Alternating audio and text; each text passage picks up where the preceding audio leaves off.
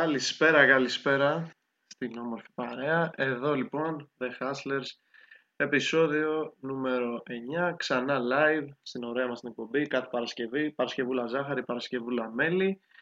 Ε, έχω παρέα μου τον καλύτερο, μέχρι στιγμής, θα έχουμε, και το, θα έχουμε ακόμα ένα στην παρέα μας σε λίγα, σε λίγα λεπτά. Για τώρα έχω τον καλύτερο, τον Δημήτρη Ζαβουδάκη. Καλησπέρα. Καλησπέρα παιδιά, καλησπέρα. Λοιπόν, εδώ ξανά τα δυο μας να μιλήσουμε για ό,τι συνέβη μέσω εβδόμαδα στην αθλητική δράση, μπάσκετ, ποδόσφαιρο, προκρίσεις σε ελληνικών ομάδων σε Final Four, μεγάλους αγώνες στο Champions League. Φυσικά ε, έχουμε και τη δράση, την αγωνιστική δράση της ε, Super League ε, αυτή την Κυριακή που το πρωτάθλημα, εντάξει, έχει ξεκαθαρίσει, έχει ξεκαθαρίσει, θα πρέπει να γίνει ένα είδους θαύματος για να μείνει η ΑΕΚ πρωταθλήτρια Ελλάδος στη σεζόν 22-23, δηλαδή να χάσει με στην έδρα από το Βόλο, που αυτό δεν δείχνει πιθανό, δεν ξέρω αν συμφωνείς μαζί μου. Ε, καλά, εννοείται, είναι εξωπραγματικό αν γίνει αυτό. Δηλαδή θα πρέπει η ΑΕΚ να κάνει μια πρώτη στάξη αυτοκτονία ε, έτσι ώστε να μην καταφέρει να σηκώσει αυτό το τίτλο. Το 13ο στην ιστορία της, 13ο πρωτάθλημα. Ο τελευταίος της ήταν το 2018, ε, όταν με προπονητή τον ε, Χιμένεθ είχε καταφέρει να κατακτήσει το πρωτάθλημα πάλι. Το πρωτάθλημα είχε πάει μέχρι τέλους με δύο ομάδες, με τον ΠΑΟΚ όμως τότε να είναι ο διεκδικητής. Ε, τότε βέβαια το πότε θα, το, η κατάκτηση του πρωταθλήματος έχει ξεκαθαρίσει λίγο πιο νωρίς, γιατί νομίζω από την τρίτη αγωνιστική ΑΕΚ μετά και την νίκη της στο Καραϊσκάκης είχε πάρει προβάδισμα, αν θυμάμαι καλά. Μπορεί να κάνω και λάθος. Ε, και φυσικά έχουμε... Εντάξει, έχει ενδιαφέρον εννοείται το μάτι της Λεωφόρου ανάμεσα στον Παναθηναϊκό και στον Άρη. Γιατί ο Παναθηναϊκός σε περίπτωση που πάρει ένα δώρο από τον Βόλο και κερδίσει, τότε θα στεφτεί αυτός ο πρωταθλητής. Ε, και φυσικά το τελευταίο, η τελευταία μονομαχία για τα play-off είναι αυτό ο μεγάλος αγώνας στην Τούμπα που περισσότερο έχει τον, έχει τον ενδιαφέρον για το ποιος τελειώσει στην τρίτη θέση ε, του πρωταθλήματος ανάμεσα σε Ολυμπιακό και ΠΑΟΚ. Ο Ολυμπιακός στους 70, ο ΠΑΟΚ είναι στους 67. Σε περίπτωση ισοβαθμίας ο ΠΑΟΚ θα περάσει μπροστά. Ε, αν ξεπεράσει και τον αριθμό των δύο γκολ που κέρδισε ο Ολυμπιακός ε, στο Γιώργος Καρισκάκης. Εγώ λέω να το πιάσουμε από την ομάδα που θα στεφθεί πρωταθλήτρια. Ε, Δημήτρη, να πάμε στην ΑΕΚ αρχικά στον αγώνα με τον Βόλο. Πώς το βλέπεις να εξελίσσεται, τι πιστεύεις ότι θα γίνει, θεωρείς ότι θα δούμε κάποιο θαύμα; Και αν όχι, πώς βλέπεις η ΑΕΚ να παίζει; Θα παίξει, πιστεύεις, με νευρικότητα λόγω και ότι ναι, ok, okay, το έχει το πρωτάθλημα, αλλά και αυτό μπορεί να σου δημιουργήσει ένα άγχος παραπάνω, γιατί μπορεί να πεις: Όπα, μα κάνω κάποια βλακεία. Μήπως ε, καταστρέψω τη γιορτή. Τι πιστεύεις; Ε, κοίτα, αυτό που είχαμε πει και τι προάλλες είναι ότι κατά πάσα πιθανότητα είναι πρωταθλήτρια και δεν νομίζω ότι θα την ενισχύσει και τόσο πολύ το παιχνίδι με τον Βόλ για την ακριβία να έχει αυτή την ευρικότητα. Από τη στιγμή που γίνεται και ένας πανεζορισμό ε, ε, για την ενδεχόμενη φιέστα, μιας και ε, έχει γίνει και sold out καλά αναμενόμενο πίσω όλη τη σεζόν. Απλά μέσα σε 5 λεπτά ήταν. Ε, ναι, κάπου εκεί και περιμένουν λέει 100.000 ναι. κόσμος. Ακριβώς. Ε, δεν νομίζω ο Βόλος να, ε, να κρατήσει πρώτο από αντίσταση στην ΑΕΚ θα παίξει το ποδόσφαιρο που ξέρει εννοείται. Ε, αλλά δεν νομίζω να φτάσει σε ένα σημείο να τη δυσκολεύσει τόσο πολύ που να πούμε ότι δεν μπορεί να τη στερήσει και τον τίτλο. Δηλαδή, αυτό που λέμε, μόνο σε ένα θαύμα θα πιστεύει τουλάχιστον ο Παναθηναϊκός για να μπορέσει να πάρει το πρωτάθλημα. Μιας yeah. Ναι. και η τελευταία αγωνιστική ήταν, είναι αυτή που θα κρίνει όχι μόνο τον πρωταθλητή, αλλά και την, και την τριάδα του Ολυμπιακού. Τώρα για το για την ΑΕΚ, από όσο ξέρω, δεν έχει και ελλείψεις. Μόνο ο Λιβάη, ο οποίος νομίζω ότι θα παίξει, γιατί θα έχει σταθεί μια διαδικασία. Τώρα θα είναι κανονικά για ναι. τον αγώνα. Ναι, είναι ακριβώς. Πέρα τον ε, Αραούχο και Σιντιπέ που μας έχουν συνηθίσει, καλά Αραούχο μέχρι το σεζόν, δεν έχει κάποια άλλη ε, απώλεια. Αυτό το μάτι είναι γιορτή για την ΑΕΚ ε, και δεν νομίζω να, να στραβώσει που λένε. Ναι, ωραία. Εντάξει, και εγώ συμφωνώ μαζί σου. Η γιορτή θα είναι. Μην δούμε και κάποιο σκορ πούμε, τύπου πάνω από 3 γκολ, 3-0, 4-0 εκεί, 5-0. Ε, αλλά το, εγώ πιστεύω ότι τουλάχιστον στην αρχή θα μπει λίγο έτσι με ίσως, ίσως μπει με κάποια νευρικότητα η ΑΕΚ για να ή okay, ναι, το έχεις στο πρωτάθλημα, αλλά ξέρεις ότι άμα ένα πράγμα δεν κάνεις καλά και γελάρεις, ο αντίπαλό σου θα το πάρει. Που είναι λίγα, θα παίζει στη λεωφόρο ο Παναθυναϊκό. Οπότε λογικό είναι να μπει έτσι κάπως νευρικά και να ε, μην, βρει, μην μπει με τη μία με φόρο στον αγώνα, μετά να βρει τα πατήματά και να μπει. Ωραία. Ε, πάει αυτό το παιχνίδι. Πάμε στο Παναθηναϊκός Άρης. Εντάξει, Παναθηναϊκός νομίζω ότι η απογοήτευση είναι εμφανής και στους παίχτε. Εντάξει, τώρα να είσαι ένα βήμα πριν το πρωτάθλημα, να χάνεις. Εντάξει, ένα ντέρμπι βέβαια, δεν έχασες από τον τελευταίο της βαθμολογίας. Ε, σε ένα ντέρμπι και με τον Ιωνίους αντίπαλο να χάνεις το Γεωργιό Καρισκάκη με ένα 0, χάνεις τον κόλ του Ρέαντσουκ. Σίγουρα επικρατεί κάποια απογοήτευση. Νομίζω ότι ο Γιωβάνοβιτς είναι ένας πολύ καλός προπονητής και θα προσπαθήσει όσο περισσότερο, αυτό, όσο περισσότερο γίνεται αυτό να το αποβάλει από την ομάδα του και να τους δώσει το κίνητρο απέναντι σε έναν Άρη του Τόλ Τερζή, ο οποίος και του χρόνου θα παραμείνει στον πάγκο της ομάδας, θα είναι, στο, θα είναι ο προπονητής ε, του Άρη. Ε, για μένα είναι από τις πιο καλά φορμαρισμένες ομάδες αυτού του το φετινών play-off. Έχει δώσει μεγάλες μάχες και καλές αγώνες με όλες τις ομάδες, με εξής κανένα δύο παιχνίδια στα derby που δεν ήταν καλό με τον Παναθηναϊκό στο Κλάιν Βικελίδης και με την ΑΕΚ τη Δευτέρα είναι επικίνδυνος αντίπαλος και άμα ο Παναθηναϊκός είναι και ψυχο, ψυχολογικά έτσι καταρακωμένος μπορεί και να δούμε ας πούμε, μια ισοπαλία. Πιστεύω βέβαια και ο Παναθηναϊκός θα θέλει να αφήσει τον κόσμο του με μια καλή και θετική ανάμεση της φετινής πολύ πολύ καλής χρονιάς. Μην το κρύβουμε. Παρότι δεν κατέξει το πρωτάθλημα, δεν σημαίνει ότι είναι αποτυχία. Επιτυχία είναι αυτό που κατάφερε να τερματίσει δεύτερος. Θα θέλει να το αφήσει με μια νίκη. Τι πιστεύεις, Δημήτρη; Ε, κοίτα, όπως είπε σωστά, ο Άρης είναι μια πάρα πολύ φορμαρισμένη ομάδα με εξαίρεση από τα δύο παιχνίδια. Ε, το θετικό είναι ότι έχει εξασφαλίσει την πέμπτη θέση του και πάρα πολλές αγωνιστικές. Πάρα πολλές. Εδώ και τις τελευταίες αγωνιστικές, τέλος πάντων τα μισά μέχρι το τέλος. Ε, θα προσπαθήσει εννοείται να δείξει ένα καλό ε, πρόσωπο για το φινάλε, γιατί ούτως ή άλλως πλέον ε, αρκετές ομάδες ε, στοχεύουν και στην Ευρώπη, μιας και ακόμα και το πέμπτο εισιτήριο οδηγεί στο conference. Ε, ο Παναθηναϊκός ε, πιστεύω ότι θα βγάλει κάποια αντίδραση. Ε, παρόλο που ε, θα είναι ένα δύσκολο παιχνίδι και θα κρυθεί ε, ίσως και στο ένα γκολ. Γιατί ο Παναθηναϊκός έχει φτάσει πλέον στο μάξιμο οι παίκτες του. Δεν νομίζω ότι μπορούν να δώσουν κάτι παραπάνω, ε, μιας και είχαν όπως είχαν, είχε αναφερθεί και ο Γιωβάνοβιτς είναι στον κορονοϊό που, ναι, που τους είχε, ε, πώς θα το πω, που τους είχε κρατήσει άνευρους, δεν ξέρω πώς θα το πω. Τέλος πάντων ήταν αλλού πατώ, αλλού βρίσκομαι. Ε, ένα παιχνίδι που ούτως ή άλλως η πορεία, η πορεία. Ε, το πρωτάθλημα, ε, αν δεν στραβώσει το άλλο παιχνίδι, εκεί ο Παναθηναϊκός πρέπει να κάνει και το χρέος του, έστω για την τιμή των Άπολων που λένε να κερδίσει. Έστω για το 0,1% του μπορεί και να στεφτεί ο πρωταθλητής. Ακριβώς. Ε, και εννοείται ότι όπως είπες και εσύ, δεν θεωρείται αποτυχημένη χρονιά. Γιατί το πρωτάθλημα δεν το έχασε από την αρχή, από το πρώτο μισό του, ναι. της σεζόν. Να πεις ότι είχε ένα 0-10 στις, ε, στην βαθμολογία, ε, να έχει 10 ήττες. Το πάλεψε μέχρι το τέλος, Πήρε μια θέση στο Champions League εννοείται, που αυτό είναι πάρα πολύ θετικό που επιστρέφει επιτέλους στο Ευρωπαϊκό Σαλόνι και Παναθηναϊκό. Αυτό δεν, δεν, δεν ξέρω να, ναι. αν ε, ο, ο Παναθηναϊκός είναι τόσο επηρεασμένος από το παιχνίδι με τον Ολυμπιακό που δεν παίξει καθόλου καλό ποδόσφαιρο. Πιστεύω ότι θα βγάλει κάποια αντίδραση. Ναι, OK. Okay. Και συμφωνώ κι εγώ. Ωραία. Πριν πάμε έτσι να κάνουμε και μια μικρή ανάλυση για τη γενικότερη σεζόν της ΑΕΚ, το τελευταίο παιχνίδι που μας μένει ε, είναι αυτό του Ολυμπιακού. Ε, θα παίξει, είναι Πάοκ Ολυμπιακός, όχι Ολυμπιακός Πάοκ, αν το πω πριν λάθος. Πάοκ Ολυμπιακός στη Θεσσαλονίκη. Το κέφαλος του Βορρά ε, κυνηγάει τη τρίτη θέση. Βέβαια, θα είναι η πρώτη από τις δύο ευκαιρίες που έχει για να πάρει ένα ειστήριο στο Europa League που ε, υπάρχει πιθανότητα ο τρίτος, ε, είτε αυτός είναι ο Ολυμπιακός είτε είναι ο Πάοκ, με κάποια άλλα ε, αποτελέσματα σε άλλα πρωταθλήματα. Νομίζω αν η Juventus και η Manchester City κατακτήσουν τον Europa League και το Champions League αντίστοιχα, αυτό σημαίνει ότι ο τρίτος του δικού μας πρωταθλήματος θα πάει από, αυτομάτως ίσως και απευθείας στους ομίλους ή να παίξει μόνο μία σειρά ε, προγραμματικών αυτών των play-off. Ε, νομίζω κάπως έτσι πάει και ίσως και με κάποια άλλα πρωταθλήματα, δεν το θυμάμαι τώρα. Ακριβώς είναι λίγο περίπλοκο.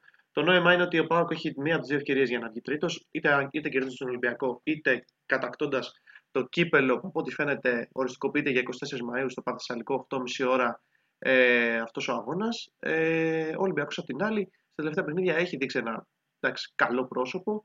Κέρδισε και τον Παναγενικό, έφερε και το 0 με την ΑΕΚ. Εντάξει, ναι, μεν είχε την ήττα στο Κλέαν Βικελίδης, αλλά μέσω αμυντικά τουλάχιστον είναι καλός. Ε, δεν πάει με, με απουσίες. Φημολογείται όπως συζητούσαμε και ο Φέαρ πριν ανοίξουμε την εκπομπή Δημήτρη ότι θα παίζει και ο Κανός. Θα θέλει και η ισοπαλία του κάνει του Ολυμπιακού, δηλαδή ακόμα και ένα 0-0 ή 1-1 δεν τον χαλάει, γιατί θα παραμείνει τρίτος. Ε, θεωρώ ότι θα το δούμε πάλι με τρία χαβ, να θέλει να ελέγξει το ρυθμό και να κόψει αυτό το full press που κάνει ο high press συγγνώμη, που κάνει ο Πάουκ, που πιέζει ψηλά, ειδικά αν παίξει και ο Αυγούστος στο κέντρο.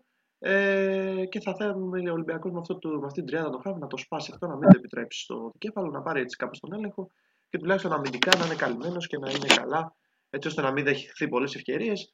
Αν μπορεί να σκοράρει. Πέρσι σε μια παρόμοια κατάσταση ο Ολυμπιακός ε, κέρδισε τον Πάουκ 2-3 στις τελευταίες αγωνιστικές του παθλήματο και στέφθηκε μέσα στο πρωταθλητής. Τώρα είναι μια άλλη συνθήκη. Ε, εγώ για ισοπαλία να σου πω περισσότερο το βλέπω αυτό το παιχνίδι, ακόμα και χωρίς γκολ. Εσύ τι πιστεύεις; Δύσκολο παιχνίδι. Δύσκολο να δώσεις μια πρόβληψη για αυτό το παιχνίδι. Ε, ε, Πάντως για αυτό που είπες για τον ε, πρωταθλητή, εγώ είχα διαβάσει ότι αν η Juventus πάρει το Europa, μιας και θα είναι στην ε, ε, τετράδα, ε, θα πάει στα playoffs, όχι στα playoffs, στα... το τέταρτο προκριματικό, δηλαδή στα playoffs ε, για το Europa League. Τώρα για το, θέμα αυτό, πρώτα απ' όλα καλησπέρα και το Θάνο που είναι στην παρέα μας. Καλησπέρα Θάνο. Καλησπέρα και από μένα παιδιά. Ε, ναι, αυτό που έλεγα είναι ότι ο, ο Ολυμπιακός ε, έχει, όπως είπες και εσύ, έχει δείξει ένα πολύ καλό ε, θετικό πρόσωπο στο τελευταίο παιχνίδι και στο ντέρπι με το Πανεθνικό αλλά και στο, στην Οπαπαρίνα με την ΑΕΚ. Ε, φαίνεται ότι αυτή η τριάδα ήταν ε, μια τριάδα κλειδί ε, αγωνιστικά για να μπορέσει να του δώσει λίγο περισσότερα πράγματα. Ε, και πιστεύω ότι αν παίξει ο Κανός βέβαια θα είναι και λίγο σχετικά αντεφορμέ μετά το αρκετό διάστημα που έχεις από το, την αγωνιστική ε, δράση. Ε, θα δώσει αρκετά, ε, αρκετές βοήθειες στα, στις πλευρές, ε, στα, γενικά στην πλάγια γραμμή. Κάτι που ο Ολυμπιακός δεν το έχει εδώ και πάρα πολύ καιρό και ήταν ένα εξτρέμ που ε, είπαμε, το λέγαμε κιόλας ότι ανανέωσε, αναγέννησε για την ακρίβεια τις πτέρυγες. Ε, ναι. ο Πάοκ, ε, ο Πάοκ ε, όπως είπες, έχει και δύο ευκαιρίες. Ε, για το κύπελο λίγο δύσκολο να τον παίρνει το κύπελο Ελλάδας, μιας και ε, έχει και μια καλή παράδοση στα τελευταία παιχνίδια. Ε, στους τελευταίους τελικούς, πόσο μάλλον με την ΑΕΚ κιόλας για αντίπαλο. Ε, αλλά αρκετά δύσκολο. Για το παιχνίδι με τον Ολυμπιακό, επίσης, ε, μετά το 0-0 του πρώτου γύρου, ε, δεν ξέρω αν μπορεί ε, ο Πάουκ να χτυπήσει κιόλας την νίκη ή ο Ολυμπιακός, μιας και ε, δεν ξέρω, μένα αυτές οι δύο ομάδες ειδικά τη φετινή σεζόν μου φαίνονται λίγο ισοδύναμες και όχι ε, τόσο αγωνιστικά μόνο. Ε, γενικά, έτσι πως είναι ε, η πορεία τους στο πρωτάθλημα. Αλλά ναι, ναι ε, ε, ένα χ και εγώ πιστεύω να σου πω αλήθεια. Δεν ξέρω αν υπάρχει κάποιο απρόπτο. Αν υπάρχει απρόπτο, εγώ πιστεύω σε μια νίκη του Πάου και διπλό του Ολυμπιακού σε τούπα λίγο δύσκολο. Ναι. ναι. Μιας και μπήκε και τώρα ο Θάνος για το μάτι του Ολυμπιακού με τον Πάου. Με τον Πάου και του Ολυμπιακού συζητάμε. Θάνο, εσύ τι βλέπεις για το παιχνίδι; Πιστεύω θα είναι ένα ισορροπημένο παιχνίδι. Ένα... Ε, πιστεύω δεν θα ανοιχτούν τόσο πολύ οι δύο ομάδες. Πιστεύω ότι θα κυνηγήσει περισσότερο για το τρίποδο γιατί θέλει την τρίτη θέση. Ε, άμα τον κερδίσει, νομίζω περνάει νομίζω, τον Ολυμπιακό. Ναι, ναι, περνάει. Νομίζω θα είναι σε ισοβαθμία, αλλά περνάει. Ε, οπότε θα το δώσει όλα σίγουρα ο κέφαλος του Βορρά για το τρίποντο. Από πλευρά ε, εντάξει, έχει και την ε, ψυχολογία το γόητρο με την νίκη με, από την νίκη με τον Παναθηναϊκό Ολυμπιακός. Ε, βλέπουμε ότι στο κέντρο έχει βρει περίπου ανικό την, ε, αυτή την τριάδα μαζί με Σαμασέκου, Εμβιλά και Χουάνκ. Που ο Σαμασέκου κατενούμε ένας πολύ καλός κόφτης, ένα ναι. πολύ καλό εξάρι. Ε, βέβαια, εντάξει, Σίγουρα θα ήταν πολύ καλό για τους πειράτε να επιστρέψει και ο Κανός. Αλλά όπως είπε και ο, ο Δημήτρης, ε, δεν έχει πάρει λεπτά αγωνιστικής δράσης, αλλά σίγουρα είναι ένας, ένας πολύ καλός εξτρέμ και θα μπορούσε να δώσει πολλές ε, λύσεις ε, στον, στους ερυθρόλευκους. Ναι. Ε, εντάξει, ας πούμε, μια πρόβλεψη που θα μπορούσα να δώσω ήταν μια, μια ισοπαλία, πιστεύω. OK, okay, άρα πάνω κάτω όλοι στα ίδια κινούμαστε. OK, okay, λοιπόν, ναι. τώρα πάμε έτσι λίγο να αφιερώσουμε ε, μέχρι και τις και μισή που έχουμε το πρώτο μας διάλειμμα. Στο, καταρχάς πριν αφιερώσουμε να αναφερθώ λίγο στα αυριανά παιχνίδια των play-outs. Ε, μετά, εντάξει, κάπως ξεκαθάρισε το οποίο την προηγούμενη εβδομάδα. Πλέον έχουμε ένα do or die game στην Νίκαια ανάμεσα σε Ιωνικό και Λαμία, αύριο στις 8. Ε, όποιος κερδίσει, ο, η Λαμία για να κρύβει ακόμα και με χ μένει στην κατηγορία, δεν καίγεται τόσο για τη νίκη. Ο Ιωνικός θέλει μόνο νίκη. Ε, η Λαμία δηλαδή πάει για δύο αποτελέσματα, είτε για το διπλό είτε για το χ. Πέρα από αυτό έχουμε το Πανετολικό Σόφι στις 5, Αστέρας Τρίπολης Ατρόμητος στις 8 και Λεβαδιακός Παζιάννο, επιβεβασμένο Λεβαδιακός που έχετε τον Παζιάννο που με την νίκη του ε, την προηγούμενη εβδομάδα ε, με ένα μηδέν ιδιωτή κατάφεραν να σώσουν την κατηγορία. Ε, έτσι πριν πάμε για, το, για την γενική σεζόν της ΑΕΚ με ένα σχόλιο τι πιστεύετε για το Ιωνικός Λαμία; Εγώ να πω την αλήθεια μου ισοπαλία και αυτό το βλέπω. Εσείς τι πιστεύετε Δημήτρη; Ε, κοίτα, εγώ πιστεύω ότι ο Ιωνικό θα τα δώσει όλα. Ε, θα είναι ένα πάρα πολύ δυνατό παιχνίδι. Γιατί συνήθως κάτι τέτοια παιχνίδια στο τέλος ε, και από τις πιο σχετικά αδύναμες ομάδες είναι πάντα ναι. ε, παικτικά ένα πάρα πολύ. Ε, θα είναι ένα ωραίο παιχνίδι. Ε, κοίτα, τώρα που έτσι όπω το βλέπω και εγώ, για ένα 0-0 το βλέπω. Δηλαδή η λευκή ισοπαλία και παραμονή της Λαμίας. Αν και ε, εγώ θα προτιμούσα τον Ιωνικό. Ε, Βέβαια έχει αρκετού και παίκτες που είναι, είναι δανεικοί από άλλες ομάδες. Ε, απογοητευτική για να σου πω αλήθεια σεζόν με το, του Ιωνικού. Ε, για τη Λαμία, εντάξει, πάντα το ξέρουμε ότι έφτανε πάντα στο όριο του υποβιβασμού και τελευταία στιγμή διαμαγεία κατάφερε να σωθεί. Ναι, είναι η Σάντερλαντ. Εγώ, έχω πει, εγώ έχω πει ότι η Λαμία είναι η Σάντερλαντ του ελληνικού ποδοσφαίρου. ε, ε, Ακριβώς. Ε, ναι, ναι, και, ναι. ναι, και δεν νομίζω ότι θα πάει για, για την ακρίβεια, ο 13ο δεν, κάνει, δεν υποβιβάζεται. Απλά παίζει παράς για την παραμονή. Ναι, ναι, ναι. Ναι, ε, ναι. Απλά okay. ε, εγώ πιστεύω ότι η Λαμία και αυτή τη φορά θα τη σκαπουλάρει. Δεν νομίζω ότι θα βρεθεί σε σημείο να παίξει κοροναγράμματα για την παραμονή της. Για τον Ιωνικό, ε, εντάξει, δυστυχώς δεν το περίμενα να καταλήξει τη σεζόν. Υπήρχαν και άλλες ομάδες που ε, ήταν σχετικά καλύτερη στη φετινή αγωνιστική ε, περίοδο και ε, πάντα υπάρχει αυτός που είναι σχετικά ο πιο αδύναμος και έμελε να είναι ο Ιωνικός. Ναι. OK, okay, Θάνο, για τον αγώνα του Ιωνικού με τη Λαμία. Εντάξει, ο Ιωνικός παραδοσιακά δυσκολεύει τις ομάδες. Ε, εντός είναι, θα μπορούσαμε να πούμε, καλύτερος από τα εκτός έδρας, εκτός έδρας παιχνίδια. Ε, εντάξει, σίγουρα θα τα δώσει όλα, ό,τι έχει και δεν έχει για να ουσιαστικά να αποφύγει τα, τα μπαράζ με την πρώτη ομάδα της Super League 2. Προβλέπω ένα πολύ ανταγωνιστικό παιχνίδι με πολλές μονομαχίες και πιστεύω ότι η Λαμία θα κλειστεί πίσω. Δηλαδή δεν νομίζω να το παρακινδυνεύσει πολύ το παιχνίδι και ουσιαστικά να, να το χάσει, ξέρω, να βγει σε κάποιες θέσεις παραπάνω. Οπότε πιστεύω ότι θα δούμε μια Λαμία πιο συντηρητική, πιο πίσω, όπως συνήθως αυτό κάνει, και τον Ιωνικό να βγαίνει μπροστά για να κυνηγήσει το τρίποντο και να πετύχει τη 12η θέση. OK. Okay. Ωραία. Τώρα στα τελευταία έτσι, λεπτά πριν το πρώτο μας διάλειμμα.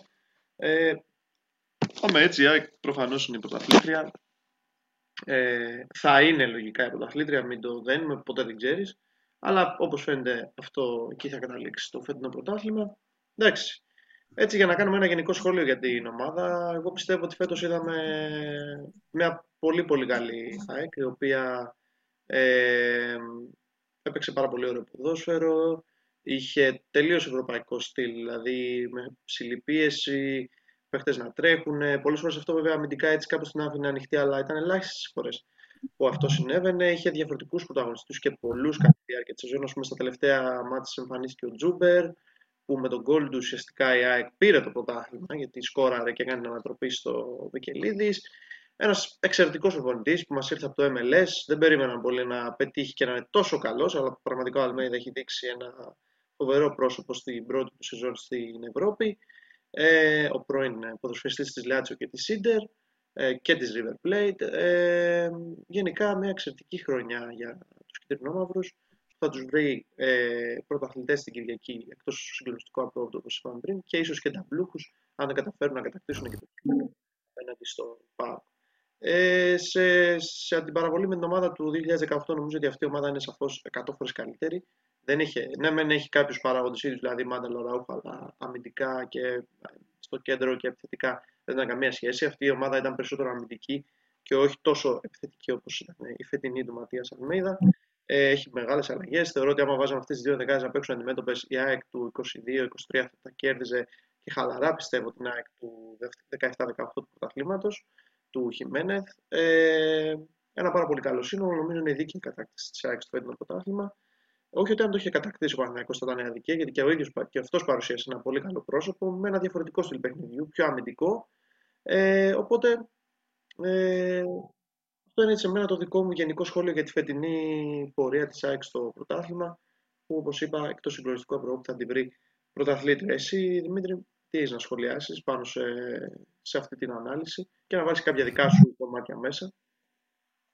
Ε, κοίτα, να σου πω αλήθεια, ήταν ο Αλμέιτ σαν προπονητής όντως ήταν μια πάρα πολύ καλή λύση.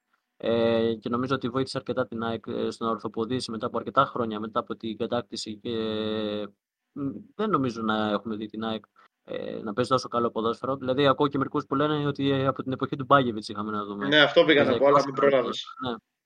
Ε, ε, ήταν ένα ανταγωνιστικό πρωτάθλημα που ε, με ένα special που είχαν βάσει στη σελίδα ήταν παρόμοιο περίπου με το 94-95 που το έχει πάρει τότε ο Παναθηνικός με δύο πόντους.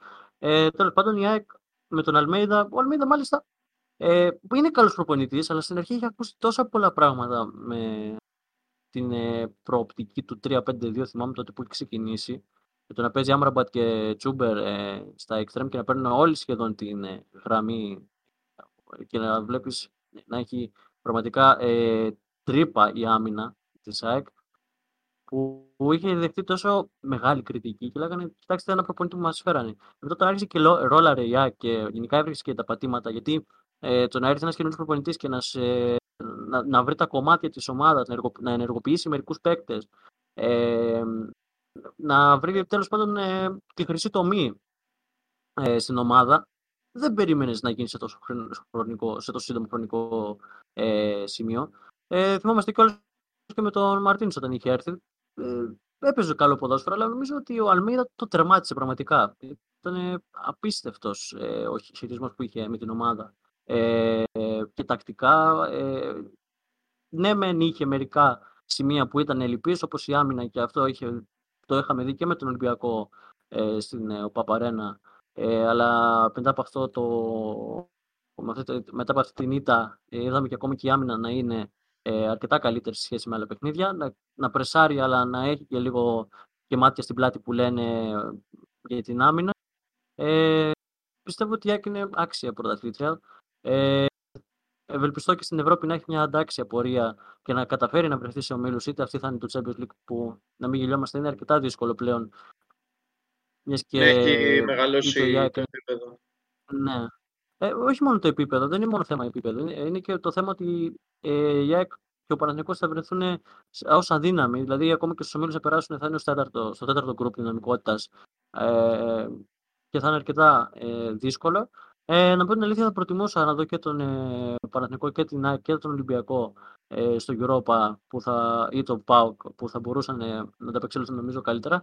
Αν και δεν θα με χάλαγε να δω πάλι μια ελληνική ομάδα στο Champions League. Τέλος πάντων, για να κλείσω, ε, η ΑΕΚ εφόσον κάνει μερικές προσθήκες του χρόνου που θα τις είναι απαραίτητες ε, και στα μπακ και στην άμυνα, έτσι τουλάχιστον εγώ πιστεύω, και να κρατήσει τον Πινέδα ε, με ό,τι αυτό, ε, με όποιο πόσο τέλος πάντων μπορέσει ε, ο πρόεδρος της ΑΕΚ να τον κρατήσει, ε, θα είναι μια πάρα πολύ δυνατή ομάδα και του χρόνου. Και δεν νομίζω ότι θα υπάρξει τόσο. Γιατί ακούω θα είναι τόσο καλή φέτος, θα είναι το ίδιο και του χρόνου. Δεν νομίζω τόσο γρήγορα να υπάρξει κορεσμό μέσα σε μια σεζόν. Δηλαδή να αλλάξει τόσο πολύ, να γίνει διπρόσωπη που λένε και να μην μπορέσει να ανταπεξέλθει έτσι. Ναι, θα δείξει, οκ. Ε, με τον... Και ποιοι παίχτες θα να τους αντικαταστήσουν. Θάνο, το δικό σου σχόλιο πριν ε, πάμε σε διάλειμμα για αυτό το κομμάτι. Εντάξει, πιστεύω ότι όλοι συμφωνούμε ότι στο μεγαλύτερο χρονικό διάστημα του πρωταθλήματος ε, η ΑΕΚ έπαιζε, έπαιζε το πιο ωραίο ποδόσφαιρο. Ε, εντάξει, στην αρχή δεν μπήκε έτσι όπως θα ήθελε. Ο Παναθηναϊκός είχε κάνει μια πάρα πολύ καλή αρχή. Μετά αυτό άλλαξε ε, και είδαμε ότι έπαιζε πάρα πολύ ωραίο ποδόσφαιρο. Όπως είπες και εσύ Γιάννη, όλοι οι παίκτες, ε, ειδικά του κέντρου, τρέχαναν ε, συνεχώς. Ε, εντάξει, και οι μεταγραφές που έκανε ε, η διοίκηση ε, τη βοήθησε πάρα πολύ. Ε, π.χ. του Πινέδα, στην άμυνα ο Μοκουντή, μια πάρα πολύ καλή λύση. Ένας ε, βράχος θα λέγαμε για την ΑΕΚ, την οποία τη βοήθησε πάρα πολύ φέτος. Ε, Επίσης και, μια, και με τα back, τα οποία δεν περίμενα ε, να, να τη βοηθήσουν τόσο πολύ. Ο Χατζησαφή και ο Ρότα δεν τα περίμενα τόσο πολύ να τη βοηθήσουν. Αλλά Συμφωνώ μαζί κάνει και, εγώ, μια... και εγώ το Χατζησαφή δεν περίμενα περισσότερο από κάθε άλλο. Δεν το, δεν, Ρώτα... Ναι, δεν το περίμενα. Ναι. Ε, θα σου πω και το Ρότα γιατί είχε πάρει και το CDB η ΑΕΚ. Πίστευα ναι. ότι θα μπει βασικό. Οπότε γι' αυτό με, με εκπλήσει. Ε, στο κέντρο Σιμάνσκι, Γκατσίνοβιτς επίσης πάρα πολύ καλή δουλειά και επιθετικά με Ελίασον, ε, Αραούχο, ε, πολύ, ε, πολύ καλές λύσεις ε, για την, και που βοήθησαν πάρα πολύ για αυτή την επίτευξη του πρωταθλήματος.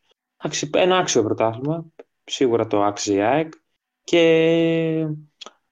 εντάξει, μπράβο και στον, ε, στο Μάτς Αλμέιδα που, έχει, που έκανε μια εξαιρετική δουλειά έβαλε τον ε, τρόπο παιχνιδιού του αυτό που ήθελε στην ομάδα και ουσιαστικά κατάφερε να πάρει το πρωτάθλημα μετά από τέσσερα χρόνια. Ναι. Και ελπίζω... Πέντε, πέντε, χρόνια νομίζω. Πέντε χρόνια, ναι. Και ελπίζω να τα πάει καλά εξίσου και στην Ευρώπη. Ναι. Ωραία. Λοιπόν, πάει το πρώτο κομμάτι της εκπομπής. Πάμε για ένα ωραίο διάλειμμα ε, μουσικό και επιστρέφουμε για να πούμε για το τι συνέβη στην Ευρώπη.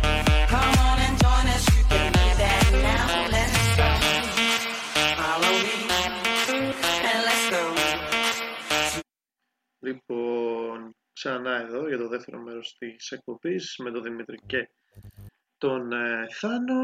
Ε, πάμε τώρα να δούμε τι συνέβη μέσω εβδομάδα να κάνουμε τα σχόλιά μας σε Champions League, Europa League και Europa Conference League. Ε, αρχικά από το Champions League είχαμε τους δύο ε, ημιτελικούς ε, Τρίτη και Τετάρτη. Ο πρώτος ανάμεσα στην ε, Manchester City και τη, στη Real Madrid και τη Manchester City έληξε 1-1 στο Bernabeu.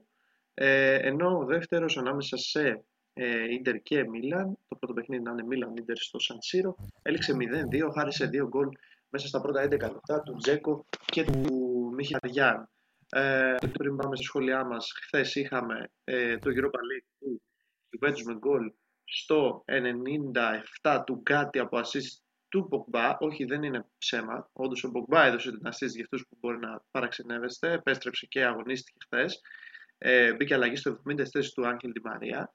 Έδωσε την assist στο τελευταίο γκολ ε, της Σοφάρισης για το στο με τη Σεβίλη, η οποία ακόμα μια φορά ήταν φανταστική. Ε, η Ρώμα κέρδισε ένα 0 τη Σεβίλη, ε, την Σεβίλη, λέω, συγγνώμη, τη Leverkusen χάρισε γκολ του ε, Μπόβε στο 63 και στο conference είχαμε την έκπληξη της βραδιάς, θα πω εγώ. Η Βασιλεία δείχνει ότι είναι πολύ υπολογίσιμη δύναμη και κατάφερε με ανατροπή να κερδίσει τη Φιωρεντίνα στην Φλωρεντία με 1-2 με γκολ στο 90 συν 3 ενώ και η Ζωφάρης είχε έρθει στο 71 με ένα πανέμορφο γκολ όποιος θέλει να το ψάξει αξίζει και Φυσικά στη Λονδίνο η West Ham κατάφερε να κερδίσει την Αλκμάρ του Χατζηδιάκου και του Παυλίδη παρότι προηγήθηκε στο 41 η Αλκμάρ με τον γκολ του Ρέινερς ε, για να πάει 0 μπροστά. Μετά ε, το πέναλτι, ένα χαζό κάπως πέναλτι που έκανε ο Ράιαν ε, πάνω στον Bowen επέτρεψε στον Μπενζαμά να ισοφαρίσει και ε, στο 67 και 9 λεπτά μετά ο Αντώνιο να κάνει το 2-1 την ολική ανατροπή και έτσι η ομάδα του David Moyes να πάρει το προβάδισμα ε, στον πρώτο αγώνα. Πάμε στο σχόλιά μας για το Champions League. Πάμε στο Real City 1-1. Ο Vinicius άνοιξε στο σκορ στο 36, ο Τεμπρούνι εμφάνισε στο 67. Εγώ να πω την αλήθεια μου λόγω του ότι εκείνη την ημέρα ε, έπρεπε να δω και τον Ολυμπιακό στο μπάσκετ. Δεν παρακολούθησα όλο τον αγώνα. Οπότε θα κάνω πάσα στον ε, Θάνο που είναι και η ομάδα του, να ξεκινήσει αυτός πρώτος, να μας κάνει το σχόλιο του για τον αγώνα της ε, δικής του ομάδας, της City απέναντι στη Real και πώς ε, το 1-1 για το επόμενο παιχνίδι που είναι στο, στο Etihad. Ε, Θάνο. Ε, ήταν ένας πάρα πολύ ωραίος ημιτελικός, είναι αλήθεια. Ε, και οι δύο ομάδες αμήνθηκαν πάρα πολύ καλά. Δεν άφησαν πολλά περιθώρια και τα δύο τα γκολ είδαμε ότι ήταν απ' έξω την περιοχή. Ε, εγώ θέλω να σταθώ λίγο από την πλευρά της Ρεάλ στο Καμαοβίγκα. Το παιδί είναι 20 χρονών και δεν παίζει στη φυσική του θέση, παίζει αριστερό μπακ και πραγματικά είναι απίστευτος με τις έντρες του, με τα κοψίματά του, με τα ανέβασματά του. Είδαμε και το τρέξιμο που έκανε και έδωσε την πάση στο Βενίσιος. Πραγματικά απίστευτο ταλέντο ο Καμαβίνκα και πραγματικά αυτό το παιδί μπορεί να... Δηλαδή τα έχουμε τα καλύτερα. Είναι ένας πάρα πολύ καλός παίκτης.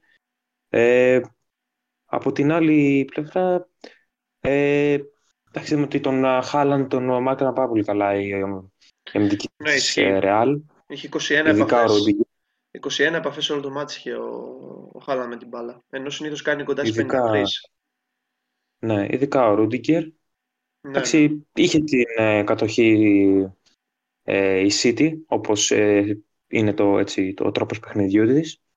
είδαμε ότι με κάποιες έτσι, πάσες ο Ντε Μπρόινε πραγματικά βλέπουμε ότι ο μαέστρος της City θα έλεγα ε, τα, στα μεγάλα παιχνίδια είναι εκεί. Με ένα πραγματικά πάρα πολύ όμορφο σουτ. Έξω ότι είχε αστραπεί πραγματικά. Ε, ισοφάρισε τον αγώνα. Ένας πολύ ωραίος ημιτελικός πολύ σκληρός ε, και οι δύο ομάδες έπαιξαν πολύ καλό ποδόσφαιρο.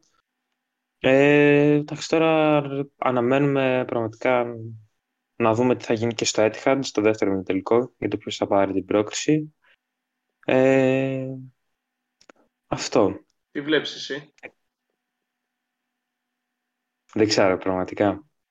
Mm. Είναι, και ρεά, είναι και ρεάλ αυτή. Δεν, δεν μπορεί να προβλέψω. Η Real έχει μια παράδοση όταν φέρνει ισοπαλία στον πρώτο αγώνα ε, στην έδρα της να αποκλείεται στα... στον επόμενο επαναληπτικό σεμι τελικά. Οπότε. Ε, καλό είναι αυτό. Αλλά εντάξει. λίγο καλύτερα. Ναι. Όντως, νιώθω λίγο καλύτερα. Δεν θα ένιωθα καλά άμα το πρώτο πρώτος αγώνας ήταν στο Etihad και ο δεύτερος ναι. στο Bernabeu. Όπως έγινε πέρσι. Ναι. Όπως πέρσι. Αλλά ναι. Okay. Ωραία, Δημήτρη. Ξέρω ότι και εσύ μπορεί να παρακολούθει τον αγώνα, αλλά σου δίνω την πάσα. Καλά, ναι. Ε, λίγο δύσκολο, ναι, γιατί ήταν και οι ώρες που ήταν με τον Ολυμπιακό στο μπάσκετ, τέλος πάντων. Ε, λίγο είδα κι εγώ. Ε, εγώ θα πω μόνο ότι ε, ο Ρούντιγκερ μπορεί να κάνει ένα παιχνίδι κακό και να κάνει το επόμενο να είναι απίστευτο, γιατί ε, στο παιχνίδι με την ε, Manchester City πραγματικά τον εξαφάνισε το Χάλαντ. Εγώ δεν το περίμενα αυτό. Ε, να τον έχει τόσο πολύ. τον έχει βγάλει τόσο πολύ από τα νερά του. Έναν άνθρωπο που ναι. έχει βάλει 50 γκολ φέτος. Ε, πολύ, γενικά πολύ θετική παρουσία της City. Εγώ πιστεύω ότι ε, ε, σχετικά ήταν λίγο καλύτερη ε, στον Περναπέου. Ε, υπήρχε κιόλας μία παραφωνία στο γκολ του De Bruyne γιατί στην αρχή της φάσης ότι η μπάλα βγήκε πλάγιο Α, ναι, ε, το είδα, το διάβασα, ναι. ναι. τελικά μέσω VAR επικυρώθηκε ότι η μπάλα είχε μείνει ε, στον αγωνιστικό χώρο, κάτι που μου θύμισε να πω την αλήθεια το Γερμανία-Ιαπωνία στο Μουντιάλ. Ε, ναι. Τέλος πάντων, ένα παιχνίδι που ε, όλα, όλα τα μέτωπα είναι ακόμα ανοιχτά για το επαναληπτικό. Ε, είναι, είναι λίγο δύσκολο να δώσει φαβορή. Εγώ θα δίνω βέβαια τη City γιατί είναι και στην έδρα της πλέον. Ε, εντάξει, είναι και η παράδοση, αλλά μερικές φορές οι παραδόσεις είναι για να σπάνε. Ε, αλλά και είναι και η Real κιόλας πολύ ε, δύσβατη ομάδα, όσο, πόσο μάλλον όταν μιλάμε επί αγγλικού εδάφου δεν ξεχάσεις το 5-2 με την, ε, το 2-5 με την ε, Liverpool Stanfield, το ότι νίκη με την Chelsea, γενικά με τις αγγλικές ομάδες έχει ένα σχετικά ε, καλό, προ, όχι καλό πρόσωπο μόνο, καλή παράδοση. Αλλά δίνω φαβορήτη η City γιατί ε, είναι και σχετικά η πιο φορμαρισμένη ομάδα στην Ευρώπη. Λίγο δύσκολο και να χάσει και την πρόκριση, την πρόκρισή της μέσα στο ναι. γήπεδο της. Ναι. OK. Okay. Ωραία. Εντάξει, και εγώ πιστεύω, και εγώ πιστεύω θα περάσει City σε γενικές γραμμές. Εγώ έχω πει θα το πάρει και η City φέτος. Μένει να δω αν θα βγω σωστός. Ε, τώρα, Ε, στο δεύτερο ημιτελικό, που ήταν το Derby della Madonnina, ε, ανάμεσα στην Ίντερ και στην ε, Μίλαν, με τη γηπεδούχο να είναι Μίλαν στον πρώτο ημιτελικό. Εντάξει, η Μίλαν γενικά δεν εμφάνισε ένα καθόλου καλό πρόσωπο. Ε, η αλήθεια είναι ότι έριξε κάποιες κλε, ε, κλεφτιές στον αγώνα, γιατί έβλεπα τα δύο μάτια της Ευρωλίγκας ε, που ήταν ε, την ίδια ώρα της Real με την Παρτιζάν και της ε, Μακάμπι, Μονακό Μακάμπι. Ε, αλλά γενικά, όσο είδα, δεν ήταν καλή Μίλαν. Ε, έχασε και τον Μπενασέρ στο 31 με τραυματισμό, οπότε στο 18, συγγνώμη, οπότε έχασε έναν παίκτη ο οποίος στο τελευταία μάτσα είναι πάρα πολύ καλός και βοηθάει ειδικά στο pressing. Είναι ναι, μεν ο ρόλος του, ε, είναι εξαρροχτάρι, αλλά παίζει πολύ και ως ε, δεκάρι στους τελευταίους αγώνες. Ε, σαν δεκάρι και το, τον έχασε η Μίλαν από νωρίς, έπαιξε σημαντικό ρόλο. Βέβαια, ήδη στο 18 είχαμε τα δύο γκολ της ε, της Ίντερ, τα οποία έρθαν σε στραπιαία λεπτά, 8 και 11, από Τζέκο και Μιχταριάν, η παλιά φρουρά, ε, βάλει γκολ. Νομίζω ότι θα πρέπει να γίνει ένα θαύμα στο επόμενο παιχνίδι για να μην είναι η Ίντερ η ομάδα του τελικού, η μία από τις δύο. Ε, δεν είναι όσο ανοιχτό είναι το, το Real City αυτό το ζευγάρι, νομίζω ότι είναι πλέον ε, δεδομένο ότι θα είναι η Ίντερ και η Μίλαν θα ρίξει την προσοχή της για να καταφέρει να κατακτήσει τη θέση του, του Champions League στο πρωτάθλημα που και εκεί δεν είναι εύκολα τα πράγματα και εκεί είναι πίσω από την Ίντερ με τρεις βαθμούς αν δεν κάνω λάθος, ε, να το δω. Με δύο βαθμούς, 63 ή 61 η Μίλαν. Ε, δύσκολα τα πράγματα. Σε μια ζωή που πρωταθλείται της Ιταλίας έχει αντιμετωπίσει και πολλά προβλήματα τραυματισμών. Ε, ίσως και πολλές ε, μεταγραφές της ε, βλέπ, βλέπετε και Ντελάρε δεν βγήκαν, οπότε σε αυτό έχασε. Ε, δεν ξέρω, παιδιά, εσείς τον είδατε τον αγώνα ή έχετε κάποια εικόνα; Ε, Δημήτρη, έχουμε πρώτος σε ένα, αν και λογικά επειδή έβλεπες το Real Partizan, δύσκολο να παρακολουθήσεις και αυτό. Όχι, όχι. Δυστυχώς δεν έχω εικόνα. Λίγο τα στιγμιότυπα. Ε, και πάλι δεν μπορώ να εκφέρω άποψη για το παιχνίδι. Ναι. Εντάξει, πάντως συμφωνεί μαζί μου ότι σίγουρα η Ιντερ πάει για τελικό. Ε, καλά, ναι, εννοείται. Ε, θα επιστρέψει τελικό μετά το, το σεζόν 9-10. Ναι, που το έχει πάρει κόντρα στην Bayern. Ε, δεν περίμενα να σου πω αλήθεια. Όταν έβλεπα, γιατί είχα και το application του Champions League ανοιχτό για να βλέπω το παιχνίδι, το παιχνίδι πώς πάει ε, και μπήκα στο 15 ξέρω εγώ και βλέπα 0-2. Ε, μου έμεινα λίγο άφωνος, δεν περίμενα τέτοια κατάληξη. Εντάξει, η Μίλαν δεν έχει δείξει ε, αγωνιστικά φέτος το καλύτερο της πρόσωπο σχέση με πέρσι, αλλά... Ναι, είναι κακή, είναι πολύ κακή. Ναι, δεν, δεν το περίμενα. Όχι. Δεν ξέρω τώρα αν μπορεί να γίνει κάποιο θαύμα και να το ανατρέψει, αν και είναι πάρα πολύ δύσκολο στο Μεάτσα να τα φέρει όλα τούμπα, αν και μιλάμε για Ιταλικές ομάδες και για Champions League εννοείται, οπότε τίποτα δεν είναι απίθανο. OK. Okay. Θάνο. Και εγώ δεν τον παρακολούθησα τον αγώνα, αλλά εντάξει, είδα λίγο από τα στιγμιότυπα, εντάξει, είδαμε πόσο μεγάλη ήταν η απουσία του, του Ραφαέλ Λεάου. Είναι πάρα πολύ σημαντικός yeah. παίκτης στην ομάδα και είδαμε φέτος. Όχι την Τρίτη ή την Τετάρτη. Τετάρτη νομίζω. Τετάρτη, Τετάρτη. Ναι. Πώς, ναι, την Τετάρτη πόσο έλειψε.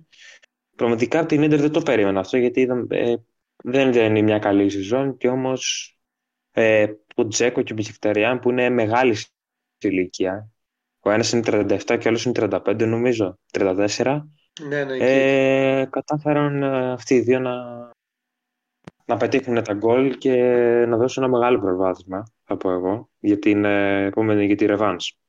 Ναι. Ε, εντάξει, Πραγματικά δεν, όντως πάει για τελικό Ιντερ. Δεν το περίμενα ποτέ αυτό. Να πάει τελικό η φετινή Ιντερ. Έτσι έκατσαν και οι διασταυρώσεις ε, στα... Όντως. ναι, τις έκατσαν και οι διασταυρώσεις. Και με τις έκασαν ε, καλά οι διασταυρώσεις. Όντως, όντως τις έκατσαν πάρα πολύ. Και με την Πόρτο τη γλίτωσε τελευταία στιγμή. Ναι. Ειδικά στη Ρεβάνς τι έχει γίνει με τα δοκάρια που έχει πετύχει η Πόρτα. Όντως, αλλά εντάξει. Ε, να δούμε στη Ρεβάνση θα γίνει. Πάντως εγώ λέω Ιντερ. Ναι. Ε, και εγώ πιστεύω ότι μόνο αν αυτή τη στιγμή γίνει κάποιο είδους θαύμα, όπως ε, περιμένουμε πούμε, στο Βόλο ΣΑΕΚ, θα περάσει η Μίλαν, που εντάξει, ναι, μεν εγώ υποστηρίζω τη Μίλαν, αλλά δεν είμαι αισιόδοξος. Δεν παίζει καλά η ομάδα, οπότε θεωρώ ότι θα έχουμε την, την πρόκληση της Ίντερ στο τελικό. Ε, και εντάξει, Επιστρέφει η ομάδα του Μιλάνου μετά από το 2010, όπως είπε και ο Δημήτρης. Ε, μεγάλη επιτυχία σε μια χρονιά η οποία κυρίως Ε, σίγουρα αν ήταν και εδώ ο Νίκος ή ο Τάσος που είναι Ίντερ θα μας επιβεβαιώναν ότι έχει αμφισβητηθεί πάρα πολύ ο, ο, ο Ιτζάκη φέτος και υπάρχει φημολογία ότι στο τέλος του χρόνια θα αποχωρήσει μέχρι και το όνομα του Τούχελ είχε ακουστεί ένα διάστημα μέχρι να υπογράψει στην Πάγεν. Ε, οπότε εντάξει. Αντιλαμβανόμαστε ότι το να πάει στο τελικό είναι τεράστια επιτυχία και εν δυνάμει αυτή τη στιγμή μπορεί, αν κάνει το θαύμα είτε με, είτε, είτε με City είτε με Real στο τελικό, κερδίζοντας και το κύπελο στην Ιταλία, να κάνει ένα άτυπο double, ε, χωρίς το πρωτάθλημα μέσα για να είναι triple. Ε, και αν ας πούμε γίνει μια στραβή και δεν τελειώσει τέταρτη στην Ιταλία, να μπει ως τρίτη ε, να μπει ως ε, πρωταθλήτρια Ευρώπης ε, στο, στο Champions League της επόμενης αγωνιστικής περίοδου του 23-24. Ωραία. Πάμε στο Europa League. Εντάξει, εγώ θέλω να το πιάσω από την ομάδα που μας εκπλήσει κάθε χρόνο στη συγκεκριμένη διοργάνωση και αυτή είναι η Σεβίλη. Δηλαδή, εντάξει, ένα ρόστερ φέτος που δεν σου γεμίζει το μάτι και στο πρωτάθλημα είναι στις πολύ χαμηλές θέσεις. Δηλαδή βρίσκεται εντέκατη και για ένα διάστημα ήταν και οριακά πάνω από τη θέση του υποβασμού. Δηλαδή, αντιλαμβάνεσαι ότι τόσο καλή, τόσο κακή ήταν η σεζόν της ε, Σέβιλ μέχρι πρώτη. Ο προπονητής που ήρθε στη θέση του Σαμπαόλη, ο Μελντιλίμπαρ, έχει φέρει μια ισορροπία στην ομάδα. Αυτό φαίνεται έκανε την, ε, κατάφερε να αποκλείσει τη Manchester United που κανείς δεν τον περίμενε. Ε, ειδικά τον United που έβγαινε στο Old Trafford με 2-0 να ισοφαρίσει. Έστω και αν ήταν τυχερά κάποια από τα γκολ λόγω των αυτών γκολ, ισοφάρισε. Αυτό, αυτό είναι το νόημα και μετά κέρδισε με 3-0. Και τώρα με ένα, απέναντι σε μια Juventus που θεωρείται από τα πρώτα φαβορή για την κατάκτηση, προηγήθηκε, ήταν και καλή για ένα διάστημα του παιχνιδιού και χάρη στον γκολ στο 97 η Juventus κατάφερε να πάρει την ισοπαλία. Και από την άλλη, η άλλη Ιταλική ομάδα κέρδισε ένα 0 την Leverkusen σε ένα μάτσο που και αυτή κάπως δυσκολεύτηκε. Η Leverkusen ήταν ε, καλή και ε, κατάφερε να σκοράρει με τον Μπόβε στο 63. Ανοιχτά είναι και εκεί όλα, γιατί το 1-0 εύκολα ανατρέπεται. Δεν ξέρω, παιδιά, εσείς παρακολουθήσετε κάποιον από τους δύο ε, αγώνες ε, του Europa League θες ή όχι; Ε, λίγο, λίγο τη Ρώμα, να σου πω ένα ναι. αλήθεια, γιατί ήθελα να δω λίγο αυτή τη σύγκρουση Μουρίνιο Αλόνσο ε, στις τεχνικές ηγεσίες. Ε, καλή η Ρώμα, να σου πω την αλήθεια. Ε, για να κρύβω στο πρώτο διάστημα, η Leverkusen είχε σχετικά την ε, υπεροχή. Ε, πιστεύω ότι ένα παιχνίδι που λύγει ένα 0 και η Leverkusen έχει κάνει ένα πολύ καλό παιχνίδι, γιατί έκανε ένα αρκετά ε, καλό και συνοπτικό παιχνίδι, γιατί δεν ήταν η να κρατάει την μπάλα, να προσπαθεί από εδώ από εκεί. Ε, εκδήλωνε αρκετά τις επιθέσεις της ε, και πιστεύω ότι θα έχουμε ένα πάρα πολύ δυνατό ε, rematch ε, στην ε, Γερμανία. Ε, και από ό,τι φαίνεται αυτή η πεντάδα στην άμυνα με τάχτα ψωμπά και Κοσουνού τον έχει βολέψει αρκετά ε, τον Αλόνσο και με τον Φρίμπονγκ που είναι πάρα πολύ γρήγορος παίκτης και είναι ίσως και ο καλύτερος, το καλύτερο δεξί μπακ στην ε, Γερμανία, για μένα τουλάχιστον. Ο Φρίμπο, καν... μεταξύ το εντυπωσιακό, δεν ξέρω αν το γνωρίζεις και ο Θάνος δεν το γνωρίζει, έχει περισσότερες επιτυχημένες τρίπλες φέτος στην, ε, στην Bundesliga. Ξεπερνάει ακόμα και τον Bellingham, τον Σανέ, τον Γκνάμπρι. Ε, ναι, ναι, ναι. Και άλλος ένας παίκτης μου διαφεύγει τώρα που είναι σε, σε ομάδα πρώτης κατηγορίας. Νομίζω τον Ινκουκού πρέπει να ξεπερνάει. Είναι εντυπωσιακό. Είναι δεξιμπάκ. Βέβαια εντάξει παίζει όλη την πλευρά, αλλά δεξιμπάκ είναι. Ναι, είναι πάρα πολύ καλός παίκτης. Ε, και εννοείται ότι για την εθνική Ολλανδίας είναι πάρα πολύ θετικό το ότι κάνει τέτοια σεζόν. Γιατί ο Κόμμα θα το χρειαστεί. Τέλος πάντων για το παιχνίδι, 1-0, δύσκολα τα πράγματα για τη Ρώμα για μένα. Γιατί ε, ακόμα και το 1-0 είναι πάρα πολύ εύκολο να ανατραπεί. Ε, δεν θα μου φανεί περίεργο να δω τη Ρώμα βέβαια στον τελικό. Ε, και θα έχει πλάκα να δω τον ε, Μουρίνιο να σηκώνει μετά το conference και το Europa. Ε, αυτά, ναι. OK, okay, Θάνος, εσύ παρακολουθούσε κάποια από τα ματς; Ε, δεν παρακολούθησα, δεν στιγμιότυπα ε, από το ματς της Juventus μαζί με την ε, Σεβίλη. Ε, εντάξει, την έσυζε τη βαρτίδα η Juventus με τον γκολ του Γκάτι. Πάντως έχω να ότι πιστεύω, η προσωπική μου γνώμη, ότι ο Ποκουμπά μετά την είσοδό του πιστεύω άλλαξε λίγο το παιχνίδι προς το καλύτερο. Εντάξει, είναι ένας πολύ ταλαντούχος παίχτης, το γνωρίζουμε. Και είδαμε ότι και με την assist κατάφερε να ισορροπήσει το παιχνίδι. Ναι. Ε, πάντως ε, θα συμφωνήσω μαζί σου για τη Σεβίλη που κάνει μια σχετικά κακή σεζόν. Είναι δέκατη, τρίτη, κάπου εκεί είναι. Εντέκατη, εντέκατη. Ε, εντέκατη είναι. Αλλά στο Europa βλέπουμε ότι κάθε χρόνο μας εκπλήσει και με κάποιον τρόπο πάντα θα καταφέρει να είναι ε, από τα ημιτελικά και πάνω. Και στο τελικό και να το κατακτά. Και Έτσι, βλέπουμε μην, ότι... μην, μην το κατακτήσει και φέτος. Ξανά. Ναι, όντως. Καλά με το κατακτήσει θα είναι πραγματικά απίστευτο. Ναι, Από ναι. την άλλη πλευρά, εντάξει, προσωπικά επειδή έχω μια συμπάθεια στο Special One, στο Μουρίνιο, θα ήθελα να περάσει στον τελικό. Τελικό. Βέβαια θα είναι δύσκολο, γιατί εντάξει και η, η Leverkusen έχει ένα πολύ καλό ρόστερ. Έχει τον Florian Wirtz, ένας ε, ανερχόμενος παίχτης, ε, εκρηκτικός. Ο οποίος έχει περάσει και χιαστό. Ναι, Ναι, σωστά. Πέρσι Και- σταμάτησε η σεζόν Α, στη- στη μέση. σωστά. Παρ' όλα αυτά είναι ένας ε, πολύ Γάλλος παίχτης, μαζί με τον Diaby. Επίσης ο Γάλλος Extreme ε, σε νεαρή ηλικία είναι, είναι πολύ εκρηκτικός κι αυτός. Από τις ακαδημίες της ε, Παρή, έτσι. Ο Να συγκεκριμένος. τις πάρει, ναι. Εντάξει, είναι και άλλοι ε, παίχτες από την Leverkusen που ας πούμε ο Φρίμπονγκ είναι όπως είπατε και εσείς ένας πάρα πολύ καλός δεξί μπακ, ο Ταψόμπα πίσω επίσης ε, έχει ένα ωραίο ρόστερ η Leverkusen και μακάρι για αυτή να πάει όσο πιο ψηλά μπορεί. Οκ. Ωραία. Είχατε κάποια εικόνα από τα ματς του conference, αν όχι, πάμε στο, στην Premier League. Εγώ προσωπικά όχι.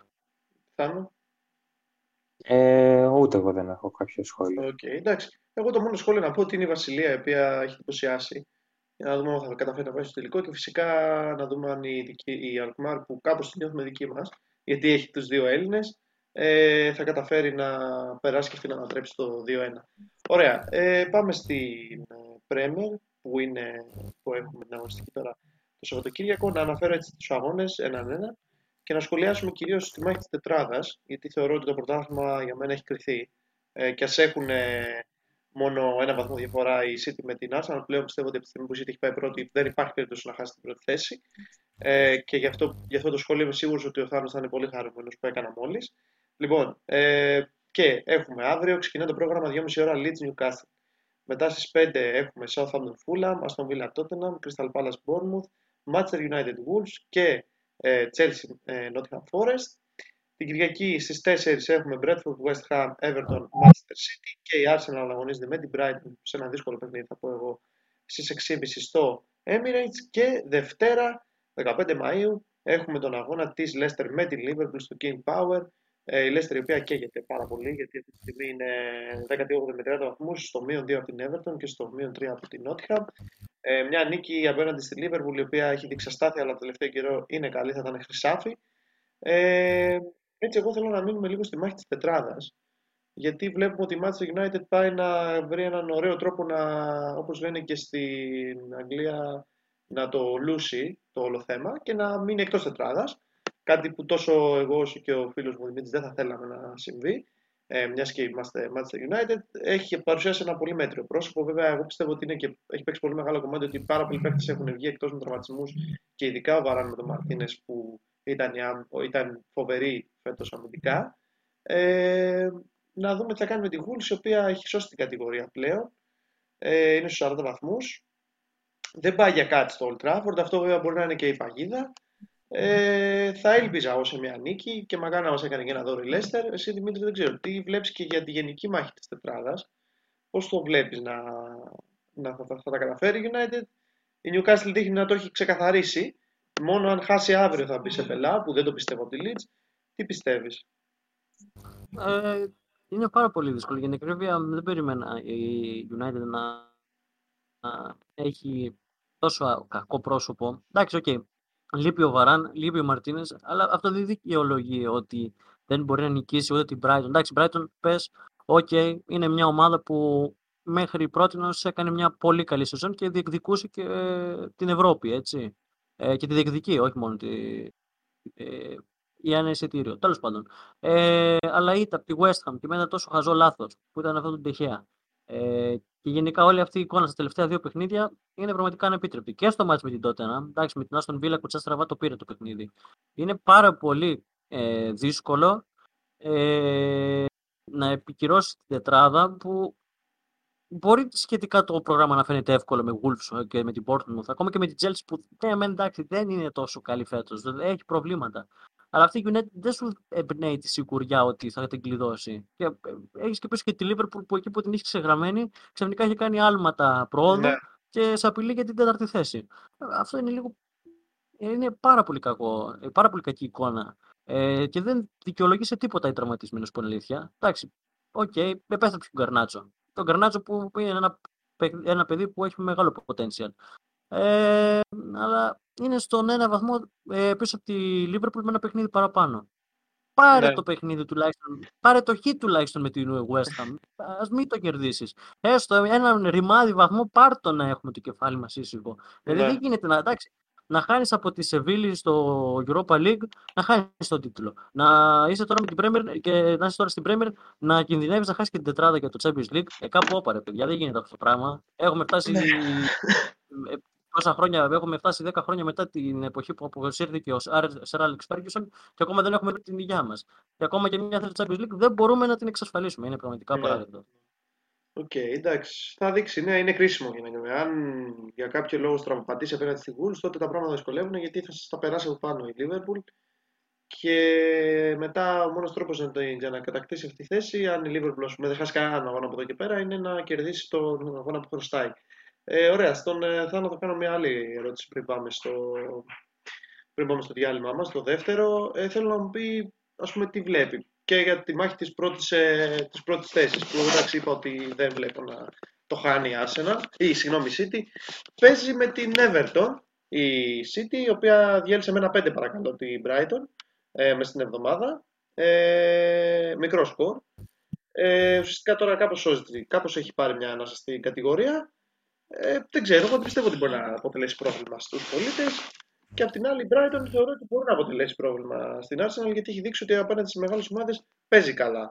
Ε, θα εσύ τι βλέπεις για αυτά τα δύο μάτια και έτσι περισσότερο και ένα σχόλιο για τη δική σου την ομάδα του Manchester City. Πώς το βλέπεις τον αγώνα; Εντάξει, είναι απρόβλεπτη την αλήθεια η Brighton γιατί την είχε κερδίσει και την Arsenal. Η Brighton, συγγνώμη, Everton. Την Arsenal στο, στο Goodison Park. Αλλά ε, πιστεύω δεν θα δυσκολευτεί, δεν θα δυσκολευτούν ιδιαίτερα οι πολίτες.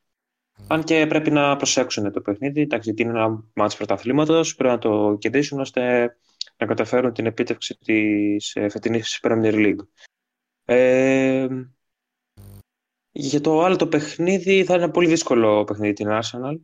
Άμα θέλει βέβαια για την ε, διεκδίκηση του τίτλου πρέπει φυσικά να το πάρει, αλλά ε, έχουμε δει ότι φέτος η Brighton ε, είναι μια πολύ σκληροτράχηλη ομάδα. Έχει πολύ καλούς παίκτες, ας πούμε ο Μιτόμα, ένας πολύ καλός εξτρέμ, ε, ο Ζιντμούρ, ο Ενσίσο, ε, ο Καϊσέντο, ο Βέλμπεκ, έχει πολύ καλούς παίκτες η Brighton και δεν θα είχα, δεν είχα εντυπωσιαστεί άμα κέρδιζε την, την Arsenal.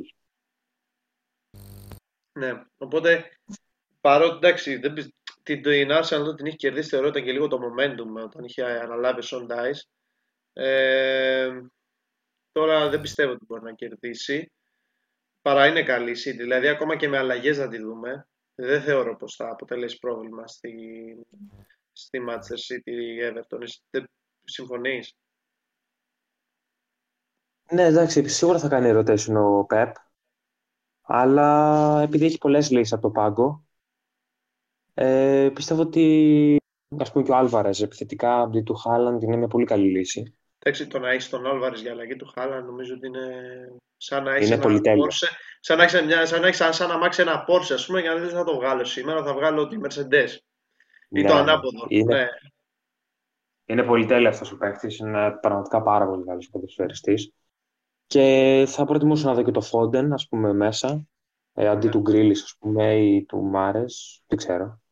Και ο Μάρες βέβαια είναι ένας πολύ καλός εξτρέμ. Ναι, ο Μαχρές Πεχταράς, ναι. Ε, εντάξει, ο Μπερνάτο Σίλβα είναι ένας ε, πάρα μας είναι ένας πολύ καλός παίχτης. Ουσιαστικά ελέγχει το κέντρο, τον ρυθμό του παιχνιδιού θα έλεγα, μαζί με τον ε, Ρόδρι ναι. ε, και τον Ντεμπρόινε. Απλώς ο Ντεμπρόινε παίρνει τις κρίσιμες αποφάσεις, ας πούμε, κάποιες πάσεις κλειδιά, κάποια σουτ. Ε, όπως βλέπουμε να κάνει. Οπότε ναι, πιστεύω δεν θα δυσκολευτεί ιδιαίτερα άμα κάνει κάποιο rotation ο Pep.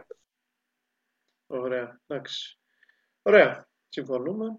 Ε, από εκεί έπειτα, έτσι, να πούμε ότι πριν πάμε στο διαλυματάκι μας, η μάχη της παραμονής επίσης είναι έτσι πάρει φωτιά. Δυστυχώς, για με, δυστυχώς επειδή εγώ τη συμπαθώ η Λέστερ είναι 18η.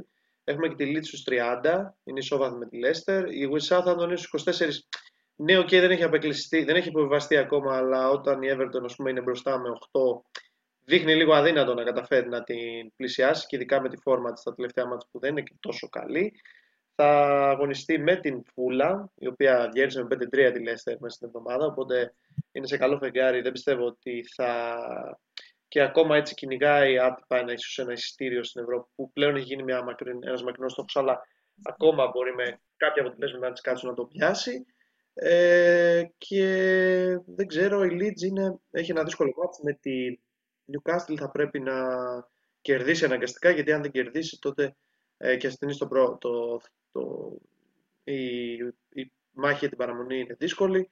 Ε, σημειωτέων εγώ ότι στην πρόβλεψή μου στο ξεκίνημα της χρονιάς για την Πρέμερ είχα πει ότι βλέπω να υποβιβάζεται η, η Leeds, η Southampton και η Nottingham Forest. Μέχρι στιγμής πάω να πέσω στις δύο μέσα, να δούμε αν θα συμβεί και στη τρίτη. Εντάξει, δεν ξέρω παιδιά, αν έχετε παρακολουθήσει καθόλου τη μάχη της παραμονής στην Πρέμερ και τι πιστεύετε ότι θα συμβεί στο τέλος. Όλο λέω θα πάμε για διάλειμμα και όλο βρίσκω ένα. κάνω μια ερώτηση. Αυτό και τέλος, το οργίζομαι. Μιας και γέλασες εσύ, Δημήτρη, τι πιστεύεις; Ε, κοίτα, το έχουμε πει. Δεν θέλουμε τη Λέστερ. Για την ναι. ακρίβεια βλέπω και το Βάρτι που τα, στα τελευταία παιχνίδια όλο Ξύπνησε. προσπαθεί. Ναι, τον βλέπω. Ε, ναι, έχει ξυπνήσει. Εντάξει, φετινή σεζόν δεν έχει κάνει πολλά πράγματα. Αλλά ένας κούκος δεν φαίνεται την άνοιξη. Και δεν είναι ότι η Λέστερ έχει κακή ομάδα αλλά έχει φτάσει σε ένα σημείο που ε, ήταν και λίγο αναμενόμενο ότι θα παλεύει για την ε, παραμονή της. Έχει δύο πολύ δύσκολα παιχνίδια με Liverpool και Newcastle, ακόμα και με τη West Ham που έχει τελευταία αγωνιστική. Δυστυχώς ε, δεν βλέπω τη Leicester να μένει στην ε, κατηγορία. Μετά από πάρα πολλά χρόνια θα υποβιβαστεί. Ε, ανάμεικτα συναισθήματα εννοείται για αυτήν την ομάδα. Ε, και νομίζω ότι ε, το κερασάκι ήταν ε, με τη Φούλα, με το 5-3. Το 5-3, ναι. που το σκορ είχε ξεφύγει. Ε, όχι, εννοείται ότι και με την Everton να μπορούσε κάτι κουτσά στραβά, κάτι να γίνει παρατοχή. Γενικά φέτος δεν της έχει πάει καλά η χρονιά. Ναι. Ε, και είναι η ομάδα που δεν θέλω να υποβιβαστεί με τίποτα. Εντάξει, είχε, πολλά προ... ε... είχε, και πολλά προβλήματα σε οικονομικής φύσης φέτος και δεν την μπορούσε να κάνουμε μεταγραφέ. Ναι. Ναι, ε, καλά εννοείται. Αλλά έχει και παίκτες όπως ο Μάτσον, ο Μπάρνς, έχει παίκτες που εγώ πιστεύω ότι μπορούσε να σταθεί σε σχέση με την Everton καλύτερα ναι. στο αγωνιστικό κομμάτι. Ε, εννοείται ότι η Leeds ε, ήταν μια ομάδα που ο Μπιέλσα, ο οποίος θα είναι και τεχνικός, αν δεν κάνω λάθος. Ε, χώρες ήταν, το διάβασα και το ξέχασα. Α, μπράβο, ναι. Ναι, ναι, ήταν ένας ε, προπονητής που την ανέβασε στην Premier League, έφυγε έχοντας κάνει μια πολύ καλή πρώτη σεζόν και αυτή τη στιγμή είναι πάλι στα τάρταρα. Δεν μου κάνει εντύπωση που θα υποβιβαστεί, γιατί Southampton εντάξει. Το μόνο, που έχει, το μόνο καλό που έχει να θυμάται ήταν τη νίκη στο κύπελο κοντά στην ε, Manchester City. Αυτά. Ναι. Θάνο, για τη μάχη της ε, παραμονής. Εντάξει, ε, πιστεύω ότι η μια ομάδα που θα υποβιβαστεί είναι η Southampton, γιατί έχουμε δει ότι πέρα από του Ward Prowse δεν έχει κάτι ιδιαίτερο, κάποιος παίχτης που μπορεί να της δώσει κάποιες λύσεις. Ε, ναι. οπότε πιστεύω ότι θα είναι μια ομάδα που θα αποκλειστεί. Από και πέρα είναι το χάος. Ε, εντάξει, θα ήθελα η Νότιχαμ να είναι μια από αυτές που θα αποκλειστεί. Ξέρουμε όλοι το λόγο. Ε, αλλά εντάξει, υπάρχουν κάποιοι παίχτες, ας πούμε ο Gibbs White ε, που είναι ένας πολύ καλός παίχτης. Ο Αγωνίγη μπροστά. Ε, και ίσως ε, πιστεύω ότι η Νότιχαμ ε, θα σώσει την κατηγορία και δεν θέλω. Ναι. δεν είσαι ο μόνος, μην Ναι. Εντάξει, από τις άλλες ομάδες πιστεύω με αυτή την εικόνα που βλέπουμε αν και δεν θέλω, πιστεύω ότι η Λέστερ θα είναι μία από αυτές και η Everton. Ναι. Αν και μακάρι όχι. Γιατί είναι δύο ομάδες που τόσα χρόνια πρωταγωνιστούν στην Premier League. Τις έχουμε συνηθίσει να είναι στο top 8, top 6 πιο πολύ τη Λέστερ. Και... Αλλά η Λέστερ βλέπουμε ότι τώρα ε, βλέπουμε ότι κάνει συνεχώς ε, άσχημα παιχνίδια. Έχει ήττα ισοπαλία ισοπαλία. Νίκη και μετά έχει, άλλες, έχει τέσσερις συνεχόμενες ήττες. Ναι. Ε, οπότε γι' αυτό ε, λέω ότι θα πέσει η Λέστερ. Ε, ναι. Okay. Πιστεύω Southampton, Leicester και Everton. Αυτές. Okay. Εντάξει. Μια χαρά. Ωραία. Πάμε σε ένα διαλυματάκι και επιστρέφουμε να μιλήσουμε για ε, μπασκετ που είχαμε μεσοβδόμαδα, Ολυμπιακό, Παρτιζάν, Ρεάλ, Μονακό, Μακάμπι, τα πάντα. Επιστρέφουμε σε λίγο.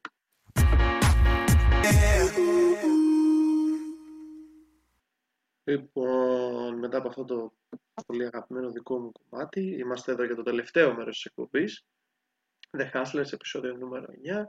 Ε, μας ακούτε, εν τω μεταξύ σου ήμασταν στο διάλειμμα, αυτή τη στιγμή βγήκε νέο, μιας και ήμασταν στην Premier League πριν λίγο, ότι ο Γιούλες Νάγκλεσμαν ε, δεν πληρεί τα δεδομένα που χρειάζεται η Tottenham για να τον έχει προπονητή και δεν είναι πλέον ένας από τους υποψήφιους προπονητές για την επόμενη χρονιά για τον πάγκο της ε, Tottenham. Εντάξει, και με αυτό που φαίνεται λίγο κουλό, ε, γιατί είναι ένας, για μένα είναι ένας πολύ καλός προπονητής ο Νάγκελσμαν. Δεν ξέρω τώρα τι μπορεί να, ακριβώς να θέλει η Tottenham στο πάγκο της και δεν της αρέσει ο Νάγκελσμαν ας πούμε σαν επιλογή. Ε, ακόμα. ναι, σωστό, δεν έχεις συμπληρώσει τα ένζημα, ναι. Ένσημα, συγγνώμη. Ε, Τέλος πάντων, OK, okay, έχουμε δει ότι η διοίκηση της ε, τότε να λειτουργεί με ένα δικό της τρόπο, που είναι μοναδικός και δεν το βλέπουμε πουθενά άλλου στα top 5 πρωταθλήματα. Ε, έχουν ένα δικό τους ε, τρόπο λειτουργίας.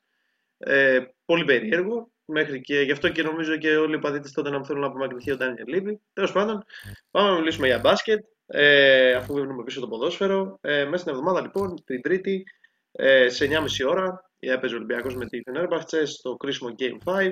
Κατάφερε ο Ολυμπιακός άνετα, θα πω εγώ, από την αρχή μέχρι το τέλος του παιχνιδιού, με εξαίρεση άντε, ας πούμε, στο 15, στο 12 της, της δεύτερης περίοδου που ήταν κοντά η Φενέρμπαχτσε από εκείνο το σημείο και μετά ο Ολυμπιακός με ένα πολύ dominant τρόπο που δεν το έχει ξανακάνει ποτέ σε Game 5. Στα Game 5 παραδοσιακά ο Ολυμπιακός συνήθως βρισκόταν πίσω στο σκορ στο ημίχρονο και έκανε ανατροπή στο δεύτερο και περνούσε. Τι με την ΕΦΕΣ το 2013, τι με την ΕΦΕΣ το 2017, τι πέρσι με τη Μονακό. Πέρσι με την Μονακό στο μήνυμα 8 και αν δεν ήταν και μακίσει και όλα θα μπορούσε να ήταν και περισσότερο ε, σε αυτόν τον αγώνα. Με την ΕΦΕΣ το 2017 μέχρι και πριν το τέλο του αγώνα πίσω με 4. Με, ε, ναι, με 4 καλά λέω. Το 2013 ήταν μέχρι και με 15 πριν το τέλος του παιχνιδιού πίσω και το ανέτρεψε. Τώρα φέτος το πήγε αλλιώς, το πήγε από άλλο δρόμο, έκανε πάρτι, κέρδισε με 84-72 στο τέλος την ε, τουρκική ομάδα. Κατάφερε σε αυτή τη σειρά που πραγματικά ήταν σκυλομαχία. Για μένα ήταν η καλύτερη σειρά της, ε, το φετινό playoff. Ε, και όχι επειδή είπε ο Ολυμπιακός, επειδή τις είδα όλες. Ε, θεωρώ ότι ήταν η καλύτερη και η πιο αδιάφορη ήταν της Παρσελόνα με τη Ζαλγκύρη. Είναι στο Final Four του Κάουνα λοιπόν θα αντιμετωπίσει την Μονακό που κατάφερε να κερδίσει σε ένα πολύ ωραίο μάτς και αυτό 77-86 την ε, Μακάμπη. Μια Μονακό η οποία είναι η μοναδική ομάδα που τον έχει κερδίσει δύο φορές στην κανονική περίοδο. Ε, εντάξει, πριν πάμε στα άλλα παιχνίδια, πάμε στον Ολυμπιακό. Ε, το σχόλιο μου έτσι εγώ το έκανα. Μια πολύ πολύ καλή εμφάνιση του Ολυμπιακού. Φοβερός Παπα-Νικολάου, φοβερός Λούκας. Παλιοσύριο βγήκαν μπροστά και πήραν τον αγώνα. Ε, λοιπόν, ε, πάω πρώτα στον Δημήτρη το σχόλιο σου για τον αγώνα και συνάμα για την πρόκληση του Ολυμπιακού στο δεύτερο συνεχόμενο Final Four στο Κάουνας μετά το περσινό στο Βελιγράδι. Είναι η πρώτη φορά από το 2012-2013 που ο Ολυμπιακός περνάει σε δεύτερο συνεχόμενο ε, Final Four. Ε, τα έχει καταφέρει τότε με εισάξει κατακτήσεις βέβαια τότε. Πέρυσι το κατέκτησε, φέτος ευελπιστεί γι' αυτό. Τι, λοιπόν, το σχόλιο για τον αγώνα. Ε, το παιχνίδι πραγματικά ήταν δεν, δεν ξέρω. Όλοι και πριν την εκπομπή την ε, Δευτέρα, αν δεν κάνω λάθος, λέγαμε ότι το παιχνίδι δεν θα φτάσει σε ένα σημείο Την Τρίτη. να ξεφύγει.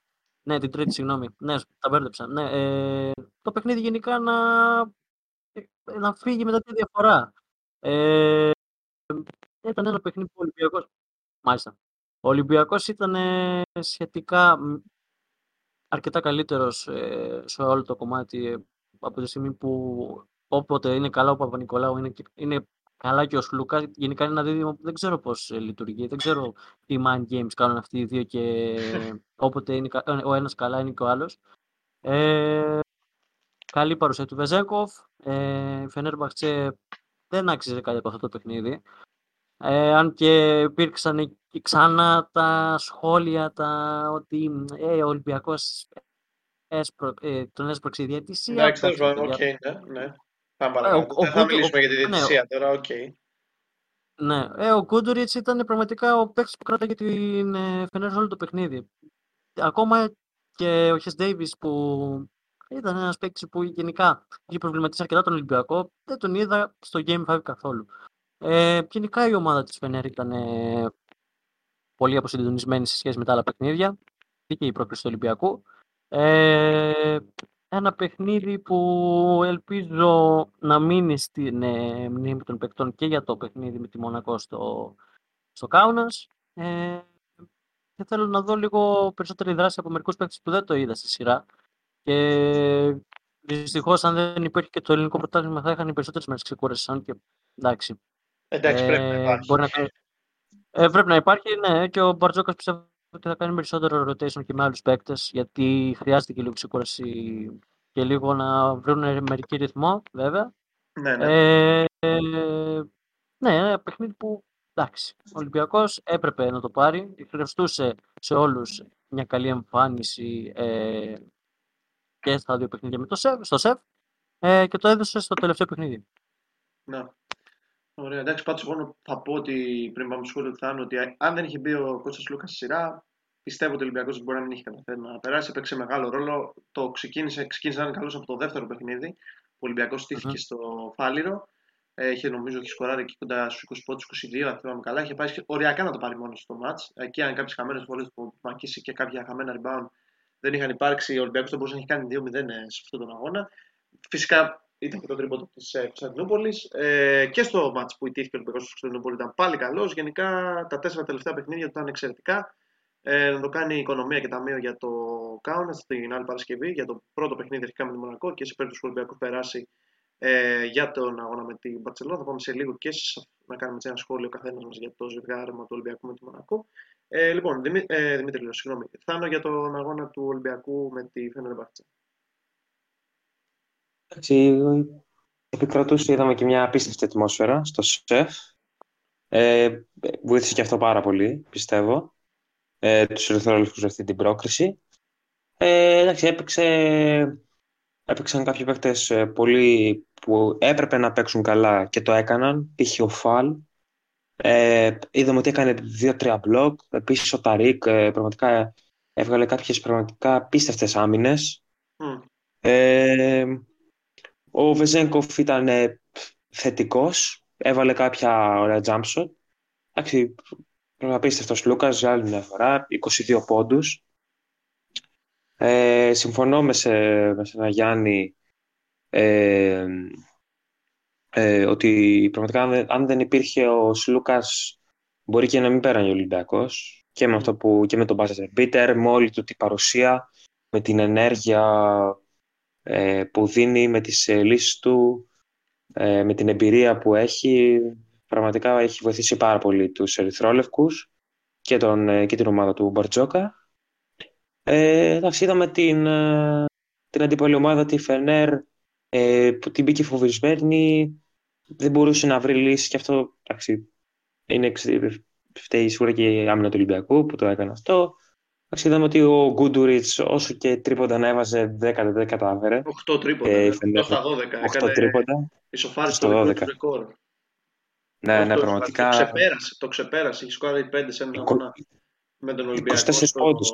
Ναι, 24 πόντους, ναι. Και είχε σκοράρει 5 στον αγώνα που ο Ολυμπιακός είχε κερδίσει στην κανονική περίοδο στην πρώτη, στον πρώτο γύρο ε, είχε σκοράρει πέντε τρίποντα, κανείς δεν το θυμάται. Δηλαδή και εγώ όταν το άκουσα στη μετάδοση, δεν το θυμόμουν να κάνω ότι είχε συμβεί αυτό γιατί ο Ολυμπιακός είχε κερδίσει με 90-67. Και τώρα το ξεπέρασε με αυτά τα 8. Ε, ναι, ε, συγγνώμη σε διέκοψα, συνέχισε. Yeah, εντάξει, δεν πειράζει. Ε, εντάξει, μια πάρα πολύ καλή παρουσία των ε, Εντάξει, να πούμε ότι και ε, από την άλλη πλευρά ο Κάνααν, ας πούμε, ήταν Φοβερός δεν αμυντικά. ήταν θετικός σε αυτό το παιχνίδι. Αμυντικά ναι, αλλά επιθετικά είδαμε ότι ήταν φοβισμένος, να το πω. Ένα τρίποντο νομίζω πήρε μπόνο και το έχασε. Ναι. Ε, εντάξει, γενικά πολύ θετική παρουσία του Ερυθρόλευκους, ένα ακόμη Final Four ε, και σε μια... Θέλετε να πω και για τη Μονακό ή θα το πούμε... Όχι, το κρατήσουμε σε λίγο για να πάμε να Θα το κάνουμε και τα κρατήσουμε σχόλια. πιο μετά. Ναι. Ναι, Ε, θα πάμε ε, να κάνουμε τα εντάξει, σχόλια για, το, για τα άλλα μάτς. Ωραία. Ναι, συνοπτικά μια, πολύ- ένας, μια πολύ καλή εμφάνιση από τους Ερυθρόλευκους που έπρεπε να την κάνει ώστε να ε, πάρει το εισιτήριο για το Κάουνας. Ναι. Ωραία. Λοιπόν, πάμε. σ- Θα πάω αρχικά στον. ε, Θα πάμε για να κρίνουμε πρώτα στο Real Partizan, για να πάμε στο Μονακό Μακάπη και να το κάνουμε σύνδεση και για τον τελικό του Ολυμπιακού. Ωραία. Λοιπόν, θα δώσω την πάσα στον ε, Δημήτρη που ξέρω ότι παρακολούθησε τον αγώνα της Real ε, με την ε, Partizan. Να πει αυτό στο πρώτο σχόλιο του και εγώ τον παρακολούθησα. Θάνος, εσύ τον είδες τον αγώνα; Ε, δεν τον είδα, αλλά έμαθα τι έγινε. Ωραία, ωραία. Περίπου. Οπότε θα πάμε σε σένα μετά. Πάμε στον Δημήτρη πρώτα που το παρακολούθησε. Δημήτρη, για το Real Partizan. Ε, αυτό που θα πω πρώτα είναι ότι οι παλιές καραβάνες του Game 5 ε, πραγματικά έδωσαν ε, recital. Και αυτό είναι Ναι. και για τον Ολυμπιακό και για τη Real. Ε, πραγματικά ένα παιχνίδι που θυμάσαι που έλεγα κιόλας ότι μέ- μέχρι το 30, το 20, α, τα 29 αγωνιστικά λεπτά που ήταν στο μείον 15 έλεγα εντάξει η Παρτίζαν έχει εξασφαλίσει πήρε, την ναι. πρόκλησή της. Ε, ναι, τέλος. Ε, και όντως το πίστευα και, και στο ημίχρονο. Η Real δεν έδειχνε κάτι που θα μπορούσε να κάνει, να δώσει τέλος πάντων ε, την πεποίθηση ότι μπορεί να φτάσει σε ακόμα ένα Final Four. Ε, γιατί είχε και τον Ταβάρες σε ένα σχετικά καλό βράδυ, αλλά χρεωμένο με τέσσερα φάουλ πάρα πολύ νωρίς στο τρίτο, δεκάλε- στο τρίτο δεκάλεπτο, αν δεν κάνω λάθος. Ε, είχε και τον πιτσιρικά τον ε, Ενδιαγέ, ο οποίος έπαιξε πάρα πολύ καλή άμυνα και τον Μούσα που παικτικά ήταν ε, αρκετά καλός. Ε, αρκετά εύστοχος, πάλι- μάλιστα στις βολές και όλες μιας και είχε και 11 στις 12, οπότε ήταν ένα πολύ θετικό πρόσημο. Και εννοείται ε, Ροντρίγκες, Σέρχιο Γιούλ και ο ε, άποτος ε, Ρούντι που παρόλο που σφάδαζε από τους πόνους έκανε τα πάντα για να παίξει για να δώσει αμυντικά τουλάχιστον ε, μια πάρα πολύ καλή παρουσία. Εντάξει, άποτος μεν, 5 rebound, πέντε rebound και μια assist δε. Και Ε, καλός αμυντικά. Και ναι. παρότι ότι έπεσε Ναι, πάνω ναι. του έξω σε μια φάση, έμεινε και Ναι. ήταν και πολύ καλός.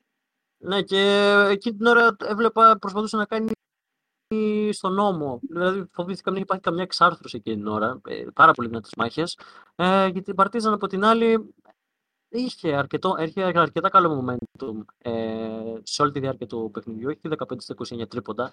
Ήταν αρκετά εύστοχη. Ειδικά όταν άρχισε και ε, πήρε μπρος ο Πάντερ, ειδικά μετά το δεύτερο δεκάλεπτο, ήταν πραγματικά ασταμάτητος.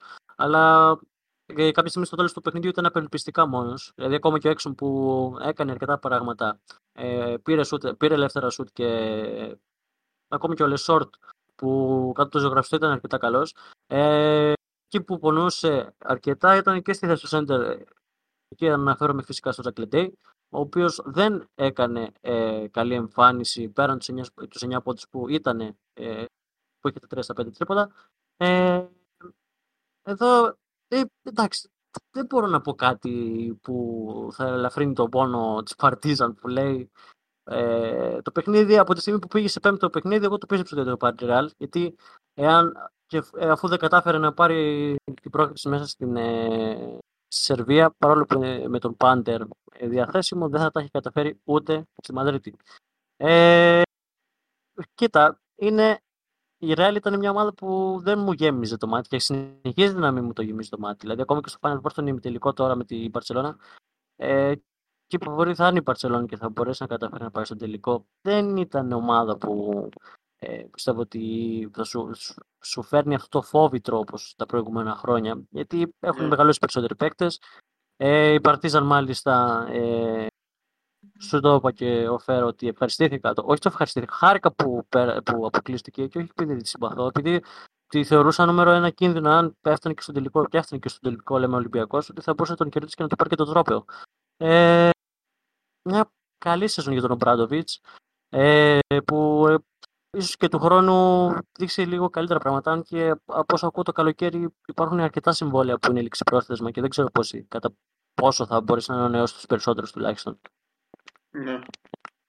Εντάξει, αυτό μένει να το δούμε και ε, εντάξει, πετυχημένη χρονιά της Παρτιζάν. Ε, γιατί πολλοί πιστεύανε σε ένα σημείο ότι δεν θα μπει στα, στα ημιτελικά, ε, στα προημιτελικά, συγγνώμη, στους 8, αλλά τα κατάφερε και παραλίγο να μπει και στη τετράδα. Εγώ επιμένω να λέω ότι αν δεν είχε γίνει αυτό το ξύλο, ε, το καλώς έτσι, ξέρετε, χαϊδευτικά ταβερνόξυλο ε, στο, στο, game 3, στο Game 2, δεν θα είχαμε πάει για 3-0. Το πιστεύω ακράδαντα, δεν μου αλλάζει κανένα στη γνώμη, ε, γιατί το momentum ήταν όλο με την, ε, με την ε, Παρτιζάν εκείνη τη στιγμή και έτσι και ε, είχε πάει στο Βελιγράδι. Είδαμε ότι ακόμα, είδαμε στο τρίτο παιχνίδι ότι ακόμα και με τις απουσίες οριακά κέρδισε. Ένα τρίποντο μακριά ήταν για να ε, μην αλλάξει, να μην, ε, συγγνώμη, να μην κερδίσει. Παρ' όλα αυτά τα κατάφερε. Εντάξει, ε, παρένθεση σήμερα πριν να συνεχίσουμε. Να πούμε ότι ο Ολυμπιακός, ε, ο Βεζένκοφ, συγγνώμη, κατέκτησε το Αλφόνσο Φορντ Trophy. Αυτό είναι το πρώτο σκόρερ της Ευρωλίγκας. Είχε 17,2 πόντους. Πέρασε τον Baldwin, ο οποίος είχε 17,1. Τέλειο.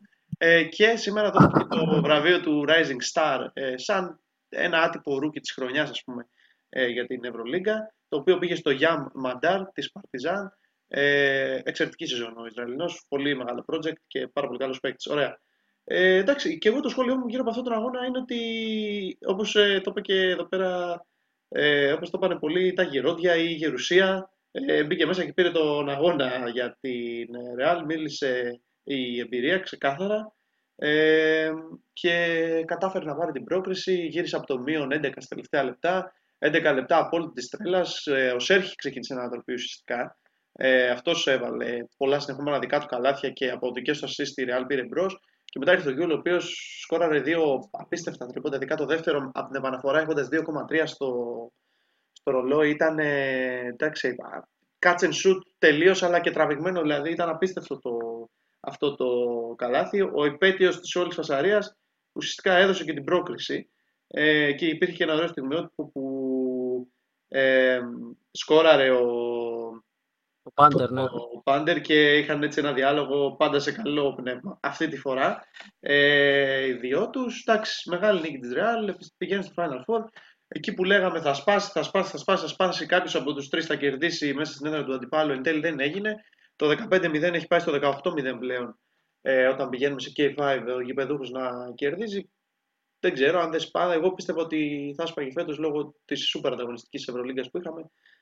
Δεν έγινε. Δεν ξέρω αν θα γίνει του χρόνου ή κάποια στιγμή. Αν όχι φέτος τότε πότε ήταν η λογική μου. Αλλά εντάξει, μπορεί και να γίνει κάποια στιγμή. Θα γίνει. Σπάνιοι παραδόσεις. Να δούμε ποια θα είναι η πρώτη ομάδα που θα το κάνει. Τέλος πάντων, ε, πάμε στο σχόλιο του Θάνου για το ματς της Ρεάλ. Ε, εντάξει, τα συμβούλα με καλύψατε. Ε, πήγε στο δεύτερο ημίχρονο η παλιά καραβάνα, η παλιή μίλησε εμπειρία, εντάξει, του Σέρχι Γιουλ, του του και γύρισα το παιχνίδι. Ε, συμφωνώ μαζί σου, Γιάννη, ότι άμα δεν είχε γίνει αυτό το συμβάν, στο Game 2 νομίζω, νομίζω στο Game ε, 2. Ναι, ναι, στο δεύτερο, ναι. Ε, ναι, στο, στο Game 2 Πιστεύω με, με 3-0 θα πέρναγε η Παρτιζάν. Mm. Ε, εντάξει, μια πολύ, εντάξει, η πρώτη σεζόν πάρα πολύ καλή σεζόν για την Παρτιζάν, για τους Σέρβους. Με, εντάξει, με τον Kevin Πάντερ, ο οποίος ήταν ο κινητήριος μοχολός, αυτός που έβαλε τα πιο κρίσιμα καλάθια και πιστεύω ήταν ο πιο σημαντικός παίχτης μαζί με τον Λεσόρ ναι. κατά τη διάρκεια της σεζόν. Ε, ναι, παρόλα αυτά πιστεύω ότι όπως είπε, άμα δεν είχε γίνει αυτό θα έπαιρνε η Παρτιζάν με 3-0. Ναι, ναι, Αλλά εντάξει. Έγινε το ταβερνόξυλο και πέρασε. Ναι, όντως. και όπως είχαμε συζητήσει, το πέντε αγωνιστικές για τον ε, για Μπουσέλε είναι γελίο θα πω. Εγώ εγώ θα ήμουν ευχαριστημένος με ένα χρόνο πλάς. Ναι. Άντε, άντε στο, στο μήνυμο με ένα χρόνο. Ναι, ναι. Ωραία. Πάμε στο Μονακό Μακάμπι. Ε, δεν ξέρω το παρακολουθήσατε τον αγώνα, παιδιά; Ε, εγώ προσωπικά δεν το Εγώ δεν τον παρακολούθησα. Ωραία, εγώ τον είδα το, εγώ το είδα το μάτς. Ε, εντάξει, ήταν ένα πάρα πολύ ωραίο παιχνίδι. ε, μέχρι τη, και την τρίτη περίοδο, δηλαδή οι δύο ομάδες πηγαίνανε ε, πόντο-πόντο, δηλαδή μία μπροστά η μία, μία μπροστά η άλλη, με μικρές διαφορές, με 3-5 πόντους να ξεφεύγει μία από την άλλη και να ξαναγυρνάνε. Ο Μπάγκου ήταν συγκλονιστικός. Ε, ο Λορέντζο Μπράουν ήταν κακός και νομίζω ότι αυτό ήταν και έπαιξε κομικό ρόλο στην εμφάνιση της Μακάμπη, ειδικά στα τελευταία λεπτά. Ε, πολύ καλό, πολύ ωραίο μάτς. Το παιχνίδι κρίθηκε όταν κάποια στιγμή ο Λόιντ έκανε η Μονακό ένα 10-0 ε, στο 30, στο, εκεί στα 35 λεπτά αγώνα. Ε, έκανε αυτό 10-0 και ο Λόιντ είχε 8 δικούς πόντους με δύο τρίποτα κιόλας, ε, αν θυμάμαι καλά, και είχε δώσει και μία assist ε, στον ε, Μονέκε, νομίζω, για να σκοράρει ένα από τους, ε, δύο από τους 10. Ε, και ουσιαστικά τελείωσε και το παιχνίδι. Η Μακάμπη δεν κατάφερε να βρει απάντηση σε αυτό το 10-0. 21-10 έληξαν μονάχα τα τελευταία λεπτά του αγώνα. Δηλαδή κατάφερε στα τελευταία λεπτά να βάλει 21 από τη Μονακό, να δεχτεί μόνο 10. Εκεί, εκεί δηλαδή μόνο αν δεν έχετε παρακολουθήσει τον αγώνα, αυτό σας λέει όλη την ιστορία. Κατάφερε λοιπόν η Μονακό να πάρει το πρώτο εισιτήριο για το πρώτο εισιτήριο πρώτη φορά στην ε, ιστορία της να πάει σε ένα Final Four ε, που βρέθηκε κάτι λεπτά μακριά από το περσινό ε, από το να αποκλείσει τον Ολυμπιακό πέρσι στο Game 5 και να είναι πέρσι πρώτη της χρονιά.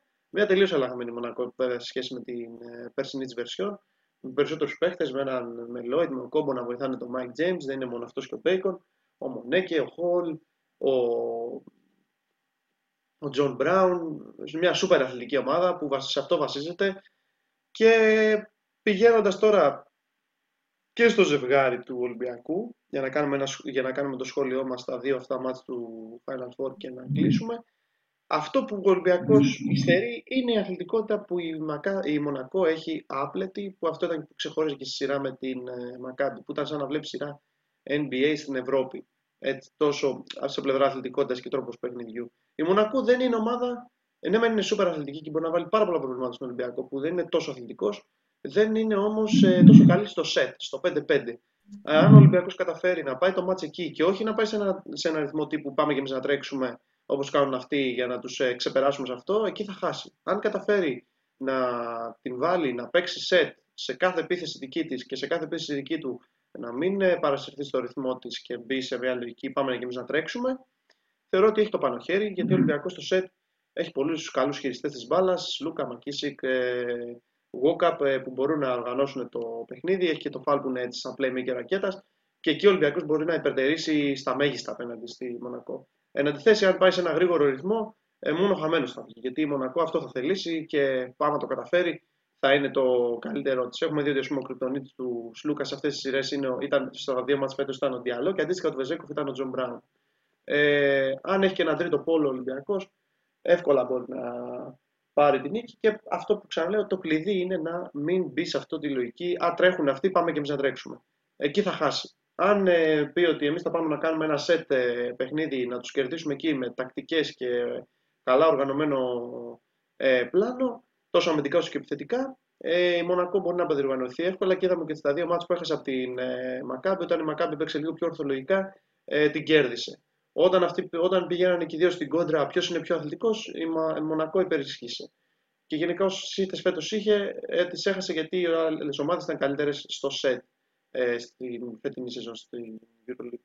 Ε, οπότε εκεί είναι το μυστικό, να μην πέσει στη λούπα του παιχνιδιού της ε, Μονακό ε, η ομάδα του Γιώργου Μπαρτζόκα, ο Ολυμπιακός. Ε, και να δει πώς κέρδισε η Μακάμπη, ας πούμε, σε αυτά τα δύο μάτς που πήγε έτσι ορθολογικά και κατάφερε να πάρει τη Δεν ξέρω. Εσείς, παιδιά, πώς το βλέπετε, Δημήτρη; Ε, κοίτα, ε, ο Ολυμπιακός, όπως είπα και πριν, είναι μια ομάδα που τουλάχιστον οι περισσότεροι του παίκτες έχουν πλέον εμπειρία, έχουν μια αλφα εμπειρία στο Final Four. Πέραν του τον Σλούκα, ε, Παπα-Νικολάου και τον coach Μπαρτζόκα. Ε, νομίζω ότι το περσινό πάθημα έχει γίνει μάθημα με την ΕΦΕΣ και φέτος ε, πιστεύω ότι θα κάνει το μεγάλο βήμα για τον ε, τελικό. Δεν ε, εννοείται ότι η Μονακό είναι μια πάρα πολύ δυνατή ομάδα ε, και όντως είναι αρκετά αθλητική αλλά ο Ολυμπιακός όταν βρεθεί στο καλό του βράδυ και τακτικά είναι άψογος νομίζω ότι δύσκολα ομάδα μπορεί να τον κοντράρει. Και αυτό, έχει, και αυτό φάνηκε. Εντάξει, βέβαια, έχασε και τα δύο παιχνίδια στη regular season, ειδικά το πρώτο παιχνίδι στο ΣΕΒ. Ε, έχει, έχει μεγάλη διαφορά γιατί τότε δεν είχαμε μάθει κιόλας τον ε, Ταρικ Μπλακ το πόσο, μπορεί, το πόσο πολύ μπορεί να βοηθήσει και την ομάδα. Ε, αλλά πιστεύω ότι εάν ε, βρει το καλό του αυτό που έδειξε στο Game 5, ε, κατά πάσα πιθανότητα θα τα καταφέρει. Ε, ναι. από τότε μέχρι τώρα βέβαια υπάρχουν πάρα πολλές μέρες διαφορά. Ελπίζω να χτυπήσω το ξύλο. Ναι, ελπίζω όλοι οι παίκτες να είναι υγιείς, να δούμε ένα ωραίο παιχνίδι, να δούμε τον Ολυμπιακό να παίζει τον μπάσκετ που ξέρει και να μην χαθεί στις ιδεολογίες της Μονακό. Ε, αυτό δεν, δεν ξέρω. Δεν, δεν τη φοβάμαι σαν ομάδα, να σου πω αλήθεια. Πολύ φοβάμαι τη Μακάμπη. Ε, πόσο μάλλον επιθετικά και επιθετικά ε, και στο παιχνίδι με τη Μονακό, άσχετα να αδικήθηκε, γιατί αδικήθηκε, ήταν αρκετά καλύτερη. Ε, και δεν νομίζω να πάρει. Μονακό συμβιβάστηκε κιόλα και στι βολέ. Δεν γίνεται να έχεις 28 στις 32 βολέ σε κάθε παιχνίδι. Αυτό είναι.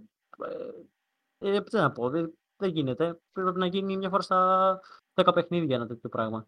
Ε, πρέπει να εστιάσει τέλος πάντων ο Ολυμπιακός στο τρόπο παιχνιδιού του που έχει μάθει φέτος. Ε, και δεν ξέρω.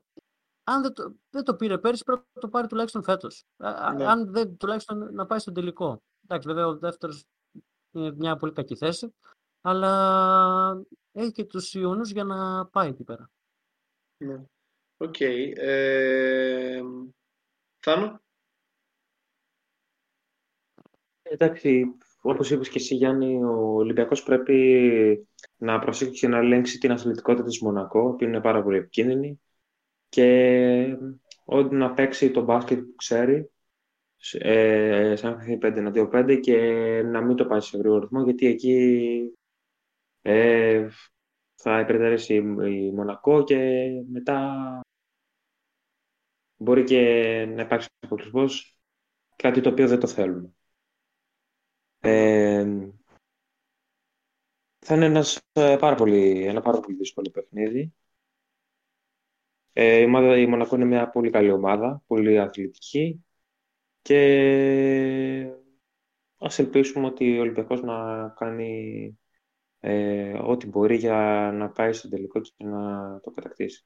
Mm. Σε απέναντι έχουμε και τη, το El Clásico, θα μπορούσε να πει κανείς το Real Barcelona. Τι βλέπεις εκεί, αφού πήγες; Ναι, προσωπικά βλέπω τη Real. Ε, διότι εντάξει, προσωπικά βλέπω τη Real γιατί πιστεύω ότι σε κάποιες θέσεις υπερτερεί και τη βλέπω ως ε, πιο οργανωμένη ομάδα του Barcelona. Ναι. Δεν ξέρω αν θα παίξει και για Μπουσέλη. Δεν νομίζω. Ε. Όχι, όχι, όχι. όχι. Όχι, όχι. Δεν παίζει, δεν παίζει. Δεν παίζω για Μπουσέλη. Ναι, είναι ναι. μια πόλη, αλλά ε, άμα παίξει όπως έχει με, το, με το, στο Game 5 με την Παρτιζάν, ε, λογικά θα περάσει ναι. στον τελικό. Εγώ βλέπω ρεάλ από την Ναι. Εκεί ναι, με, με τις παλιές σειρές. Και είναι και δύο ομάδες οι οποίες είναι και ψηλές. Δηλαδή και οι δυο τους έχουν ψηλά κορμιά. Έχουν και είναι ψηλά κορμιά. Ποιος θα ματσάρει, ποιος θα καταφέρει να ματσάρει καλύτερα τον άλλον στο ύψος.